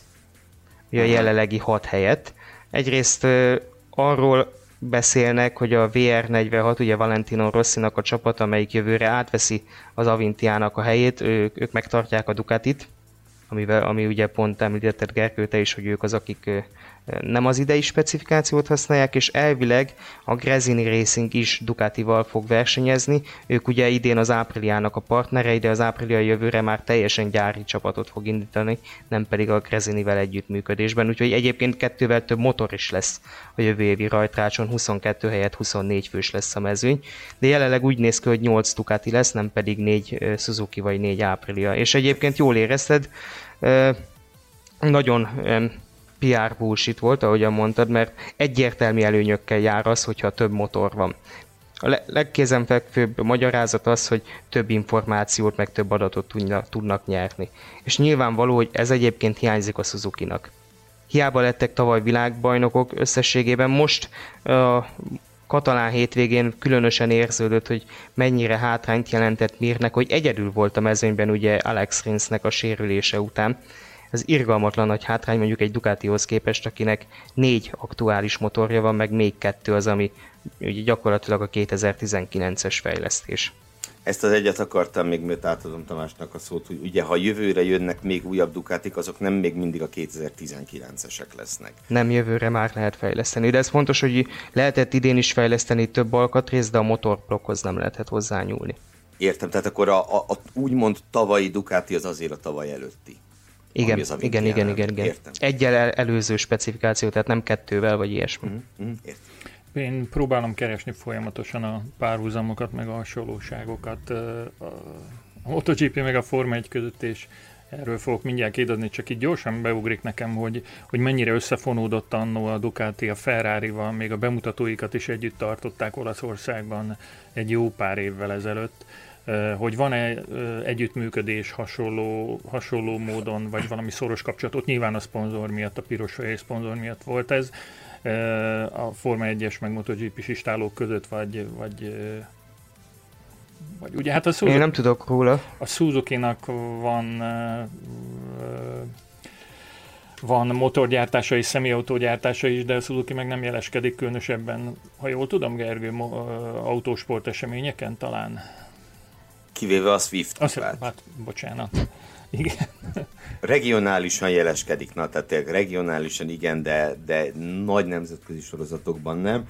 Hát a Ducati meg a Ferrari meg azért annyira nem fognak barátkozni, mert ugye a Ducati a, a, a Lamborghinihez tartozik úgy szólván, és ők az elmúlt jó pár évtizedben nem a legszorosabb barátságot ápolják a Ferrari-val, de nagy, ha már ugye a, a Suzuki-nak azért van, van Formula 1-es kapcsolata már a Suzuki csapatnak úgy szólván, vagy legalábbis vonatkozása, hogy az az interjúban is elhangzott, hiszen Davide Brivio ugye innen innen ment át, hogy az Alpint is megpróbálja valami hasonló magasságokba emelni, mint a, mint a Suzuki-val tette a MotoGP-ben. A, a, az alfája és az omegája ugye a, a motorsportoknak, vagy, vagy legalábbis ezt sejtjük, hogy attól ilyen népszerű egy Forma 1 és egy MotoGP is, hogy tulajdonképpen gladiátorokként látják a rajongók a, a versenyzőket és a résztvevőket, de azért van egy nagyon fontos különbség a, a két szériában szemmel látható, meg hát a, akik a tényeket ismerik, azok,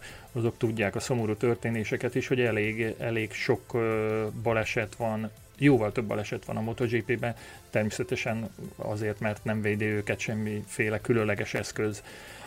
Az utóbbi időben is történtek ilyenek, sőt elég extrém dolog történt az egyik előző futamon a Quartararóval. Beszéljünk erről a témáról egy nagyon picit. Gergő, lehet? Persze, ugye ezt is érintette Tomi az interjúban, kimondottan ugye néhány héttel ezelőtti halálos balesetet, amely, amely egy fiatal Moto3-as pilóta Jason Dupasky életét követelte. Bocsánat Gergő, hogy ezt Talmától is megkérdeztük, ugye, de azért adnak egy udvarias választ ezekre a kérdésekre, de mi próbáljunk meg egy, egy, egy jobb választ adni. Hát most, hogy ez jobb vagy nem jobb, én nem tudom, de ugye alapvetően azt láthatjuk szerintem, aztán majd Tomi vagy megerősít, vagy rám cáfol, Ugye az elmúlt bő tíz évben négy halálos baleset történt MotoGP hétvégéken, és ebből a négyből háromszor az történt, hogy egy eleső versenyzőt elgázolt egy másik. ugye Louis Salom volt a, a kivétel úgy szóval ez alól, aki, aki egy, egy, egy motoros bukásban hunyt el Barcelonában, de a többiek, Tomizava, Simoncelli és most Dupasquier mind azért, azért haltak meg, mert, mert elgázolták őket, és valószínűleg tényleg ez, ez, ez a legnagyobb veszély, és ez az a veszély, ami ellen egyszerűen nem lehet mit tenni. Tehát bármilyenek a védőfalak, a védőruhák, a sisakok, a légzsákok, bármi, hogyha nem is mondom milyen tempóval, 200, 250, 300-zal neked megy egy motor, ott, ott, ott, ott tényleg csak a, csak a jó Isten védhet meg, vagy, vagy még ő sem.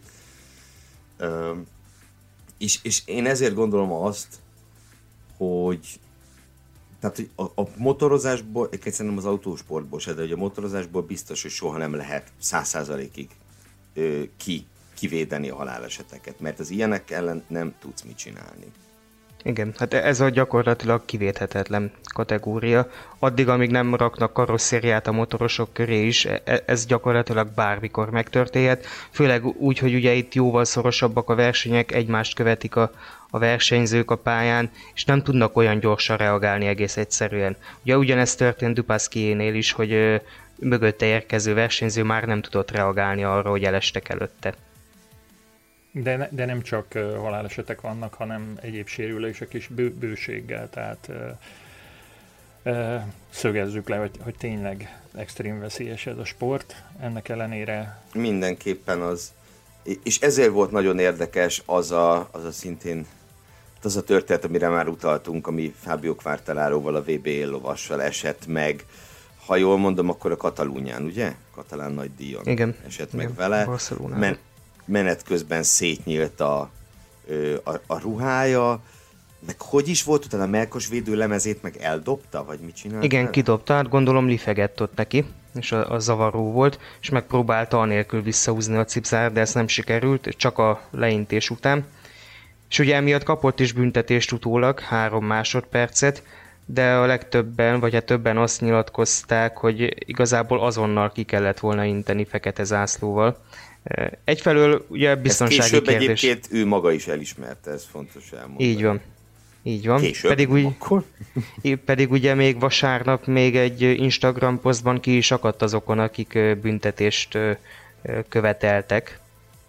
És csak hétfőn nyilatkozta azt, hogy jobb lett volna fekete zászlóval kiinteni. Ugye két részből áll a dolog. Egyrészt biztonsági kockázatot jelentett magára Quartararóra, hát képzeljük el, hogyha így bukik. És- csak, csak egy szimpla elcsúszással végigcsúszik az aszfalton vagy a, vagy a sóderágyban. Másrészt ugye a kidobott uh, melprotektor sem az igazi, hogyha mögötted jön valaki és ráhajtasz. Tehát a, az annyira nem, nem nyerő dolog. Másrészt meg ugye egész egyszerűen nem felelt meg a, a ruházata a szabályzatban előírt viselési módnak. Ugye előírja a szabályzat, hogy rendesen fel kell cipzározni, be kell csatolni a ruhát a teljes pályán töltött idő alatt. És ennek nem felelt meg, ez ugyanolyan, mint hogyha lifegne mondjuk a kipufogó, vagy, vagy akár Forma 1-es például, ugye Tamás szereted a párhuzamokat, néhány éve Bakuban volt Hamiltonnak a meglazult fejtámlája, és amiatt is kiintették ugye a versenyből. Nem kizárásról van szó, ez fontos, hogy azt meg lehetett volna csinálni kvártáráróval, hogy kiintik a boxba és oldják meg ott, hogyha megoldják, akkor visszamehet a pályára, csak nyilván mondjuk egy MotoGP-ben, hogyha kiállsz a boxba, akkor az gyakorlatilag lőttek a versenyednek. Igen, én egyébként ugye... hozzáteszem, én, ez nekem is teljesen egyértelmű, hogy ki kellett volna inteni a versenyből. Tehát olyan nincs, hogy saját felelősségre ment tovább, mert ilyen nincsen. Tehát ez nem, nem így működik, mert akkor innentől kezdve mondhatja valaki, hogy ja, hát leesett a kesztyüm, leesett a sisakom, de én megyek a saját fejem után. Ez így nem így működik ezekben a hmm. sportokban. Elképesztően, elképesztően veszélyes jelenet volt. Igen? Hogy szóba jött uh, még egy dolog, amit összehasonlíthatunk. Az Instagram, hogy nemrég volt, vagy lesz, most már ez kavarodik bennem egy cikkünk a Forma 1 pilóták Instagram eléréseiről és a, a, az ezzel keresett pénzek nagyságáról, és hogy gyorsan megnéztem, hogy a Hamiltonnak tő, majdnem 23 millió követője van. Gondolom már kezdnek van a legtöbb menőre, kerestem rá, neki, neki 5,5 millió. Nem. Nem. Nem nyertél. Rossi? Rosszinak, igen. Hogyha legjobb tudomásom szerint neki 10 millió fölött van. Volt olyan időszak, amikor Rosszinak több követője volt az Instagramon, mint magának a MotoGP-nek. Ah. Ah. itt, ha, ha már, tehát Rossi az egyetlen olyan motorversenyző szerintem, aki így a mainstream médiába is, vagy a tudatba be tudott kerülni. Volt ugye ez a 2015-ös eset, a Márquez Rossi incidens Szepánkban, és utána történt meg velem az, hogy lementem de a sarki boltba bevásárolni, és ott is az eladók arról beszélgettek, de úgy, hogy volt a Rossi, meg a másik spanyol. Úgyhogy Márquez nevét nem tudták. De basszus, én meg nem tudom, hogy mi volt, most már ne hagyják kétségek között, hogy mi történt akkor. Hát volt egy kis adókapu. Ilyen lögdösödés. Igen, ott volt az, ami Hát az történt, úgy most ezt nagyon röviden, hogy a, ugye abban az évben volt az, amikor Rossi harcolt a világbajnoki címért a csapattársával Lorenzóval, és az utolsó előtti futam előtti sajtótájékoztatón azzal vádolta meg Márquez, hogy szándékosan Lorenzót segíti ellene a világbajnoki harcban, majd utána jött a futam, ahol egyébként ténylegesen úgy tűnt, hogy kicsit szivatja Rosszit, és a Rossi ezt megelégelve kiterelte a pályáról, és ott volt egy ilyen rugásszerű mozdulat is, ami nekem meggyőződésem, hogy nem rugás, hanem csak ahogyan fordultak be a kanyarba, Márkeznek a feje hozzáért a Rosszinak a térdéhez, és arra reagált egyet. A lényeg az, hogy Márkez elesett, Rosszit pedig megbüntették büntetőpontokkal, ami miatt az utolsó valenciai futamon a mezőny végéről indult, és onnan pedig elveszítette a világbajnoki címet. Na, de ezt csak röviden, meg ebbe aztán nem megyek bele, mert akkor nem, nem tudom, Kapunk mi lesz. a pofánkra, Igen. ahogy ezt mondani szoktuk Sanyival. A, a rugdosódás a Forma 1 ez nem játszik, ugye? Te, vagy legalább, dehogy nem, most Nem, is Tamás, egy percre a Forma 1-et engedjük. Jó, a, még a leges legutolsó kérdésem a múltról, hogy, és ezt ugye Talmácsi Gábortól is megkérdeztük, hogy itt lesz-e vagy a nagy díjon. Szerinte Rossi, hogy most utaltál rá, hogy milyen fontos oszlopa a MotoGP-nek Valentino Rossi, hogy hogy tudja ezt valószínűleg mindenki, és ezért ragaszkodnak hozzá ennyire sokáig, és, és valószínűleg ezért fizetik meg, hogy még mindig versenyezzen, bár mikor is volt utoljára pódiumon, vagy mikor nyert? Ezek már régen történtek, nem? Arány. Dobogón tavaly, tavaly, hogyha jól emlékszem, az Andalúz nagy díjon, de hát az az egy dobogója volt az egész szezonban és azon kívül meg, a, ami szerintem nagyon kellemetlen Rosszinak, hogy a márkatársaihoz képest teljesít nagyon gyengén. Hát ugye Quartararo vezeti ugyanazzal a Yamaha-val gyakorlatilag a világbajnokságot, Rosszinak pedig, ha most nem akarok hülyeséget mondani, a, a múltkori tizedik hely volt a legjobbja idén. Jó, és ha a, a kérdésedre... másfelől, vagy... ugye három éve ő még a bajnoki dobogón volt, tehát ne, nekem most már majdnem 40 volt meggyőződésem, hogy ott kellett volna abba hagyni egyébként 2018 végén. Abban a szezonban volt több olyan futama is, amikor ö, esélyes volt a győzelemre is. Ugye a legutolsó ö, futamgyőzelme az 2017 Assen, tehát lassan négy éve lesz, hogy nem nyert versenyt. De 18-ban többször is volt olyan, hogy, hogy volt rá abszolút esély, és 19-től kezdve teljesít nagyon gyengén, úgyhogy a, a nem föltett, de gyakorlatilag a megfogalmazásodban beleburkolt kérdésre válaszolva nem hiszem, hogy 2023-ban itt lesz a hajdunálási futamon. Lehet, hogy itt lesz a futamon, de hogy nem fog versenyezni. Nekem az a gyanúm. A nagy kérdés az most majd nyáron fog eldőlni, hogy a 2022-t vállalja, de ha ragaszkodik ahhoz, amit ő maga mondott, hogy a teljesítménye alapján fog dönteni, akkor kötve hiszem. Rossi saját motorján, a VR46 csapat színeiben. Ezzel viccelődött egyébként, amikor uh, ugye feltették neki a kérdést, hogy folytatja vagy nem folytatja, hogy a Petronásnál marad-e, vagy mi lesz vele, és mondta, hogy az jó lesz neki, hogy ott lesz a, a saját csapata, azért az egy tartalék opció mindenképpen. Nem hiszem. Nem, ha, ha csak nem levezetésnek, de tehát, tehát már így is túlnyújtotta szerintem ezt a levezetést, nekem az a véleményem, tehát ez tényleg 2018 végén kellett volna ak- ak- tehát a bajnoki dobogó szerintem még abszolút egy, egy megsüvegelendő teljesítmény. Nagyon Nem csak a győzelmekről szól. Szép zárás lehetett volna, az, az, az bizonyos.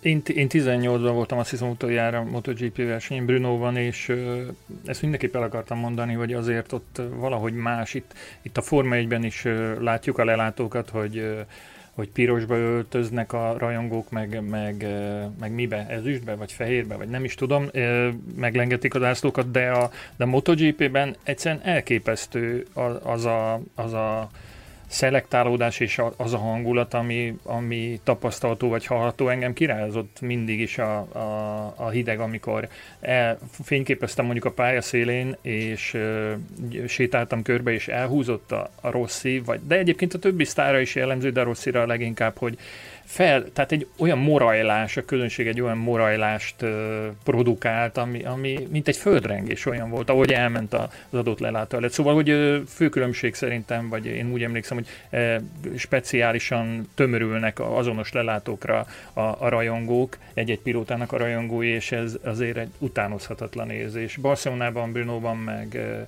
Mizánóban láttam ilyesmit, és ez csak Hát akár csak Max Verstappen rajongója a Forma 1 A kékek. Beszéljünk Na, az idei szezonról, tudom, hogy ezt akarod. Narancsárkák. Igen, beszéljük az idei szezonról. Uh, ugye Quartararo, ha már itt beszéltünk róla korábban, róla meg az ő cipzárjáról, és ugye hát annak is köszönhetően, nem csak annak, de annak is köszönhetően, hogy, hogy végül ott nem, nem intették ki, nem büntették meg, vezeti a világbajnokságot jelen pillanatban. És hát szerintem az ő nevét ha, ha mondjuk valaki úgy felületesen követi a MotoGP-t, mint, mint én, az ő nevét 2019-ben tanulhattuk meg nagyon, mert ugye neki azért volt egy viszonylag viszonylag felejthető Moto3-as, Moto2-es karrierje, és aztán ugye 2019-ben hát e-, elkezdte dobálni a polpozíciókat a MotoGP-ben, így számomra teljesen döbbenetes volt. Tehát ugye rendszerint én magam úgy vagyok fel, hogy azért Moto2-ből ugye az első kettő-három az úgy megvan, és ők följönnek a MotoGP-be, akkor azt tudom, hogy kicsoda. De hát ugye most nézem, hogy, hogy tényleg volt egy 13. meg egy 10. hely a Moto2-ben, tehát ilyen formán tényleg az semmiből jött, és, és elkezdte szórni a pólokat, aztán tavaly, ugye, amikor az első két futamot megnyerte, akkor még azt hihettük, hogy hű, ha ebből még akármi is lehet akármi azért nem lett belőle. De hát most vezeti a világbajnokságot, és megint zsinórban öt polpozíciónál jár. Azt mondhatjuk, Tomi, hogy így ez alapján, amit én most itt el, ö, megpróbáltam valamelyest összefoglalni, hogy, hogy egy körön ez az ember a leggyorsabb jelenleg? Igen. Egy körön teljesen egyértelműen. Hát öt polpozíciót Ginorban 2014-ben szerzett bárki is, egy bizonyos Mark Márquez, nem tudom ismerőse a neve. Gondoltam, hogy ő tehát, hogy ez nagyon-nagyon ritka a MotoGP-ben. Még pár kiegészítés egyébként Quartararohoz. Ő annak idején a Moto3-ba is irgalmatlan nagy tehetségként érkezett meg, miatt a szabályt is módosítottak. Lejjebb vitték a korhatárt egy évvel a junior világbajnokság győztese számára. Ugye alapvetően 16 év a korhatár a legkisebb kategóriában, de hogyha valaki megnyeri a Moto3-as junior VB-t, ami egyébként gyakorlatilag a spanyol bajnokságnak felel meg, vagy most már néhány évvel ezelőtt a Red Bull Rookies Cupot is ő már 15 évesen is bemutatkozhat, de ahogyan mondtad, Quartararo a kisebb kategóriákban nem túl sok mindent nyújtott. Moto2-ben volt egy győzelme, éppen Barcelonában egyébként, hogyha jól emlékszem. Most és azt én nézem, is... bocs, csak a számokat hadd mondjam, ugye Moto3 két év, Moto2 két év, és akkor az négy év alatt négy dobogó, egy győzelem. Tehát ez nem feltétlen az a produkció, ami után fölviszik az embert a, a GP-be. És megmondom őszintén, én nem is értettem, hogy mi alapján szavaz neki bizalmat a Petronas Yamaha, és ehhez képest a 2019-es első néhány futamot leszámítva, sőt azért azt tegyük hozzá Katarban, ugye kapásból leggyorsabb körrel kezdett, a, az évadnyitón, és az ötödik helyről indult volna, hogyha jól emlékszem, csak valami problémája adódott a rajtrácson, és nem tudott onnan elindulni. De én sem szavaztam volna neki bizalmat, és úgy tudott 2019-ben rengeteg polpozíciót szerezni, meg egyébként többször is a győzelemért csatázni már kezzel, hogy ő akkor még régebbi Yamaha-val ment, ha már ugye említettük a szatellit csapatokat. A Petronász akkor mind a két versenyzőjének még régebbi specifikációjú Yamaha-t adott és ezek után ugye 2020-ban tavaly két győzelemmel kezdte az idényt, csak aztán bejött az, ami a Yamaha-ra jellemző volt az elmúlt néhány évben, hogy nagyon-nagyon hullámzó a teljesítményük. És ez Quartararo teljesítményére is rányomta a bélyegét, nagyjából a szezon feléig vezette a bajnokságot, és ha jól tudom, egészen a nyolcadik helyig visszacsúszott a tabellán végül. Pontosan, pontosan. Ugye most viszont megint vezeti a bajnokságot, most viszont... Ötödik, ötödik helyen áll ugye a mostani interjú alanyunk, Joan Mir, és köztük három darab Ducati egészen pontosan. Igen. Ami fontos különbség szerintem, hogy most már úgy tűnik, de ezt nem, nem akarom elkiabálni, hogy a Yamaha és Quartararo most már nem ö, ö, hullámzik annyira, mint tavaly. A Yamaha még mindig képes úgy eleltűnni a mezőnyben, de Quartararo azért általában otthon az élmezőnyben. Aki el tud tűnni a Yamaha közül, mint szürke szamára ködben, az vinyá lesz. Ha egyszer nem, nem az első két sorból rajtól, akkor rettenetesen el tudja veszíteni a fonalat. És az ő eredményein ez látszik is, ő egyébként a hatodik a pontversenyben, Mir mögött, de az egyértelmű, hogy a gyári csapatnál Quartararo az, aki igazán konstans teljesítményt tud nyújtani, és jóval nagyobb előnyel is vezethetni ezt a világbajnokságot, ha nincs ez a cipzár mizéria.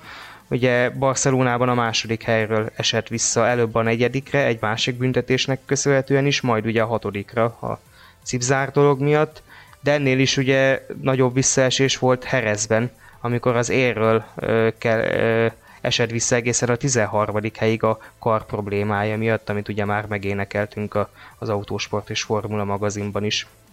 Mm, nem tudom, egy-két szóban azért megkérjük Tomit, hogy mondja el, mi ez a kar probléma, vagy biztassuk arra a hallgatókat, hogy olvassák el a magazinban. Na, nagyon röviden elmondom, az a lényeg, hogy bedurran a karja a terheléstől. A, gyakorlatilag a hát e, túl részletesen nem fogom elmondani, de hogy a, a, az izom túlterhelődik és megdagad, és emiatt elzáródik a vérellátás. Ennél mélyebben az orvosi részében nem megyek bele, mert ezt egyszer meg tudtam érni, de felidézni már nem biztos, hogy fel fogom tudni. és Formula magazin. Igen, a júniusi szám. Igen. Jó, és akkor tulajdonképpen mondhatjuk, ugye túl vagyunk a szezon harmadán, meg vagy lassan-lassan a feléhez közeledünk, hogy akkor mondhatjuk azt, hogy ez a világbajnokság idén úgy néz ki, hogy Yamaha, Ducati és Joan Mir. Ez így nagyjából egy pontos, Abszolút. pontos előrejelzés.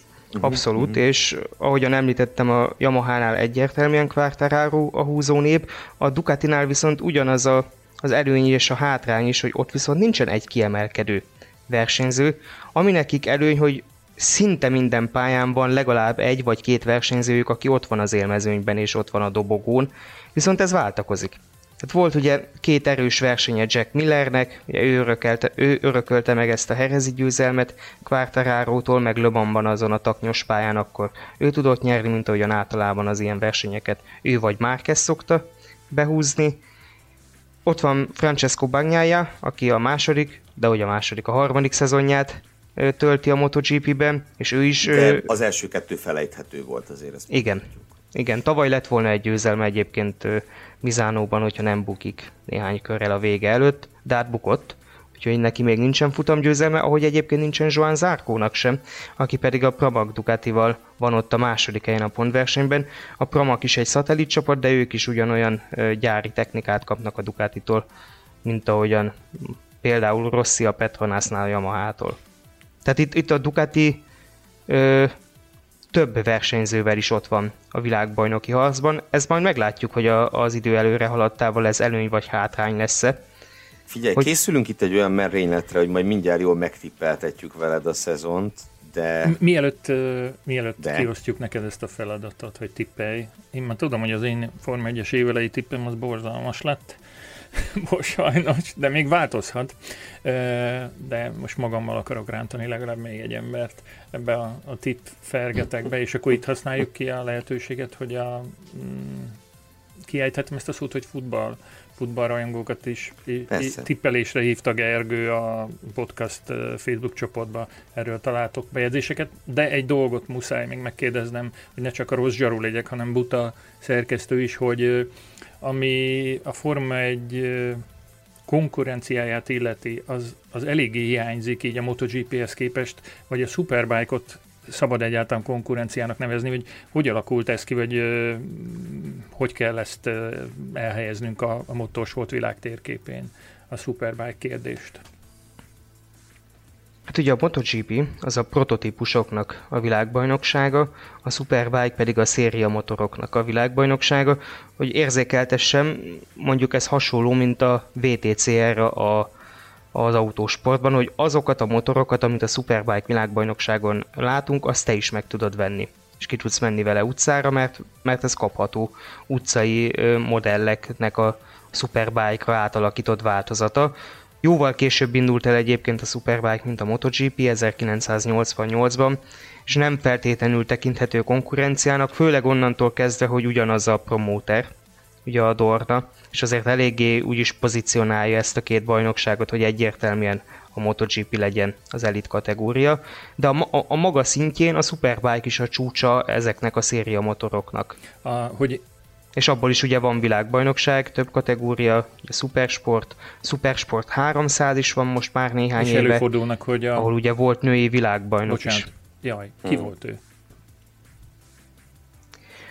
Hoppá. Na most hirtelen akartam mondani, Anna Carrasco. Ah, Na, ah. majdnem És két dolgot kell elmondanom. Valamelyik évben az autósport évkönyvben méltattuk. Bocsánat, hogy ezt se tudom. Rögyen. És hogy elképesztő, hogy mi mindent tudtak, és az adás végén akartam elmondani, de de egy olyan pillanatnak lehettek fültanúi, kedves hallgatók, amikor, amikor egy főszerkesztő szembesül azzal, hogy micsoda kincset igazolt uh, tavaly, év elején, vagy tavaly előtt év végén. Évelején. Amikor, Évelején, amikor Tamás még csak külsősként dolgozott annak előtte a szerkesztőségbe, és, és hát tényleg emelem kalapom az előtt a tudás előtt, amit, amit most így szóban is hallok tőle, mert hogy írásokat természetesen szoktam olvasni, de ugye ott nincsen mindig feltétlenül tér, hogy, hogy kifejtsen ilyen álláspontokat, úgyhogy ebből a szempontból azt is muszáj elmondanom, hogy követni kell a, a formula Facebook csoportjai közül a Formula Podcastot mindenképpen, de hogy a, az éllovas ebből a szempontból, amiben lepipálja a, a, a Formula 1-et, az a Formula MotoGP csoportja, ahol uh, majdnem kétszer annyian vannak, főként a Tamás tevékenységének, vagy azt is mutatjuk, hogy és Sanyival fő a fejünk egyfolytában. Mit csináljunk, hogy lenyomjuk a Tomit, de egyszerűen nem megy, nem megy, megoldhatatlan feladat. Kérdez, Jaj, elnézést, hogy annyi kérdésem van, szóval a Tamás utatra, hogy én is meg tudnám venni, és, be tud, és uh, tudnám vezetni ezeket a Superbike motorokat. Itt muszáj uh, azt nem mondtam, hogy tudnád vezetni, azt mondtam, hogy meg és tudnád venni. De, de, de, de, de, hogy mehetnék vele, vagy nem tudom, valami ilyesmit mondtál, és ezért írtam fel gyorsan, hogy uh, nem tudom, hogy hármunk közül kirendelkezik motorkerékpárral. Én igen, de azonnal a hasát fogja majd mindenki, amit mondani. Fogom, hogy milyennel. Egy solex rendelkezem, ami ilyen dőrshajtással adja át a, a 50 köbcentiből származó hatalmas erőt az első kerékre. Egyébként MotoGP pilóták Le Mansban, mert ez egy francia márka, még a második világháborúban fejlesztették ki takarékossági okokból. Szóval MotoGP pilóták néhány évvel ezelőtt mentek a heckedőért ilyen, ilyen motorokkal. Na, én, az én tudásom idáig terjed. Gergő, téd a kérdés, meg az utolsó szavak egyike. Hát ezek után én már nem tudom, hogy hova én a, hova lehet ezt fokozni. Én azt gondolom, hogy az összes gyártót érintettük többé-kevésbé egyet kivéve. Egyről szerintem jól lenne, még szót ejtenénk, ez pedig a KTM. Tavaly számomra ők voltak a MotoGP szezon másik nagyon kellemes meglepetés. Bizonyos szempontból talán még nagyobb meglepetés, mint a Suzuki, mert ugye a KTM-et azért hosszú éveken át próbálkozni, küzdeni, kínlódni és szenvedni láthattuk, és akkor mindezek után ugye tavaly az egyik versenyzőjük futamgyőzelmet ünnepelt, a, ö, sőt, sőt, több, több KTM győzelem született, ugye? Összesen három győzelem Na, volt, így, két így, különböző így. versenyzővel. Igen, igen, igen, igen. Ö, és hát a, bár a gyártók versenyében csak a negyedikek lettek, de hát ez négy pontra a második helytől, tehát tulajdonképpen elhanyagolható ö, lemaradásban a második helyről. Óriásit léptek előre. Minek tudható ez be? Egyszerűen be, be hogy mondjam, beérhet a sok éves munka, vagy, vagy van valami titok mögötte, amiről tudni lehet? Több összetevő szerintem. Egyrészt nagyon fontos kiemelni, hogy a KTM a Red Bullnak a támogatása révén, mondjuk pont egy ilyen adásban, ahol Monsternek köszönhetően volt vendégünk, pont a Red Bullt említeni. Nem biztos, hogy szerencsés, de az ő anyagi támogatásuk révén sosem szenvedtek pénzhiányban. Ezt nagyon fontos megemlíteni. És ugye ők a tavalyi évig, amíg nem, nem kezdtek el nyerni, többet fejleszthettek, többet tesztelhettek, mint a, mint a többi gyártó. Ez a MotoGP-ben most már néhány éve szabály, hogy akiknek nincsenek dobogós eredményeik, azok többet, több motorblokkot használhatnak, többet fejleszthetnek, sőt ugye évközben is hozzányúlhatnak akár a motorblokkhoz is. És ez, ez a munka beérett a KTM-nél. Még egy fontos tényezőt emelnék ki, akit úgy hívnak, hogy Dani Pedrosa, és ezt nem azért emelem ki, mert olyan nagyon nagy Petróza rajongó lennék, hanem mert mindig kiemelik maguk a versenyzők és a KTM-nek a vezetése is, hogy nagyon nagy húzás volt az tőlük, hogy leigazolták a 2018 végén a Hondától visszavonult Petrózát, és egyébként, hogyha van motor, amihez hasonlít a KTM, az éppen a Honda. És sokan kritizálták őket, hogy pont egy ilyen kis alacsony testalkatú, meg nátszálvékony versenyzőt szerződtettek tesztpilótának, hogy ez nem feltétlenül szerencsés, de nagyon úgy tűnik, hogy Dani Pedrózának a tesztversenyzőként való alkalmazása az aranyat ér a KTM-nek. Idén ugye nem kezdtek ám annyira jól, tehát az első néhány versenyük az nem sikerült túlságosan ö, acélosra, és Mugello-ban jött hirtelen az áttörés, ahol Oliveira a második lett, majd ugye ugyanő megnyerte a katalán nagydíjat is, és ez elsősorban egy új fejlesztési váznak köszönhető, meg amennyit lehetett hallani, egy újfajta üzemanyagot is használnak, aminek köszönhető volt például állítólag az a végsebesség rekord is, amit már említettünk az adás első felében, amivel beállították ugye a Ducatinak a csúcsát, ami a meglepő igazából, már az, hogy a Ducati végsebesség csúcsot fut, az egy dolog, de hogy egy KTM is beállítja azt az értéket, az azért meglepő. És most nagyon úgy tűnik, hogy a Várjuk meg azért a kanyargósabb pályákat, itt a Saxeringet és, az, és Ascent, de nagyon úgy tűnik, hogy a KTM az újra erőre kapott.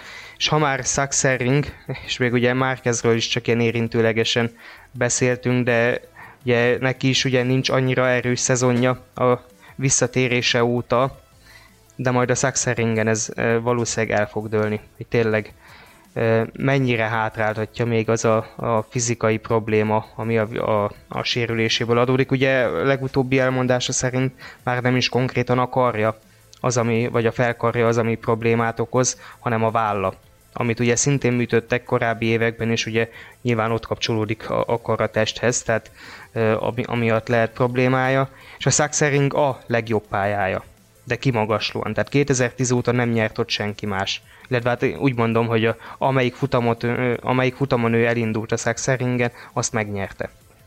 Hmm. És ami Na. fontos, ha már, sőt, akkor a Talma interjúra is rá tudok kapcsolni, hogy Márquez kifejezetten a balos kanyarokat szereti. Ugye Talma említette, hogy balra könnyebb motorozni, Márkezre ez hatványozottan igaz. Tehát amikor egyszer kérték a versenyzőket, hogy mondják el, vagy rajzolják le, hogy milyen számukra az ideális pálya, akkor Márkez gyakorlatilag egy ovál pályát rajzolt, amin folyamatosan balra kell kanyarodni.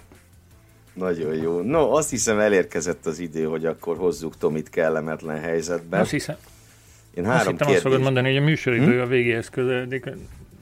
Hát közeledik a műsoridő a végéhez, és de előtte Tomi nem szabadult tőlünk úgy, hogy ne fogalna, fogalmazna meg pár jóslatot a MotoGP szezont illetően.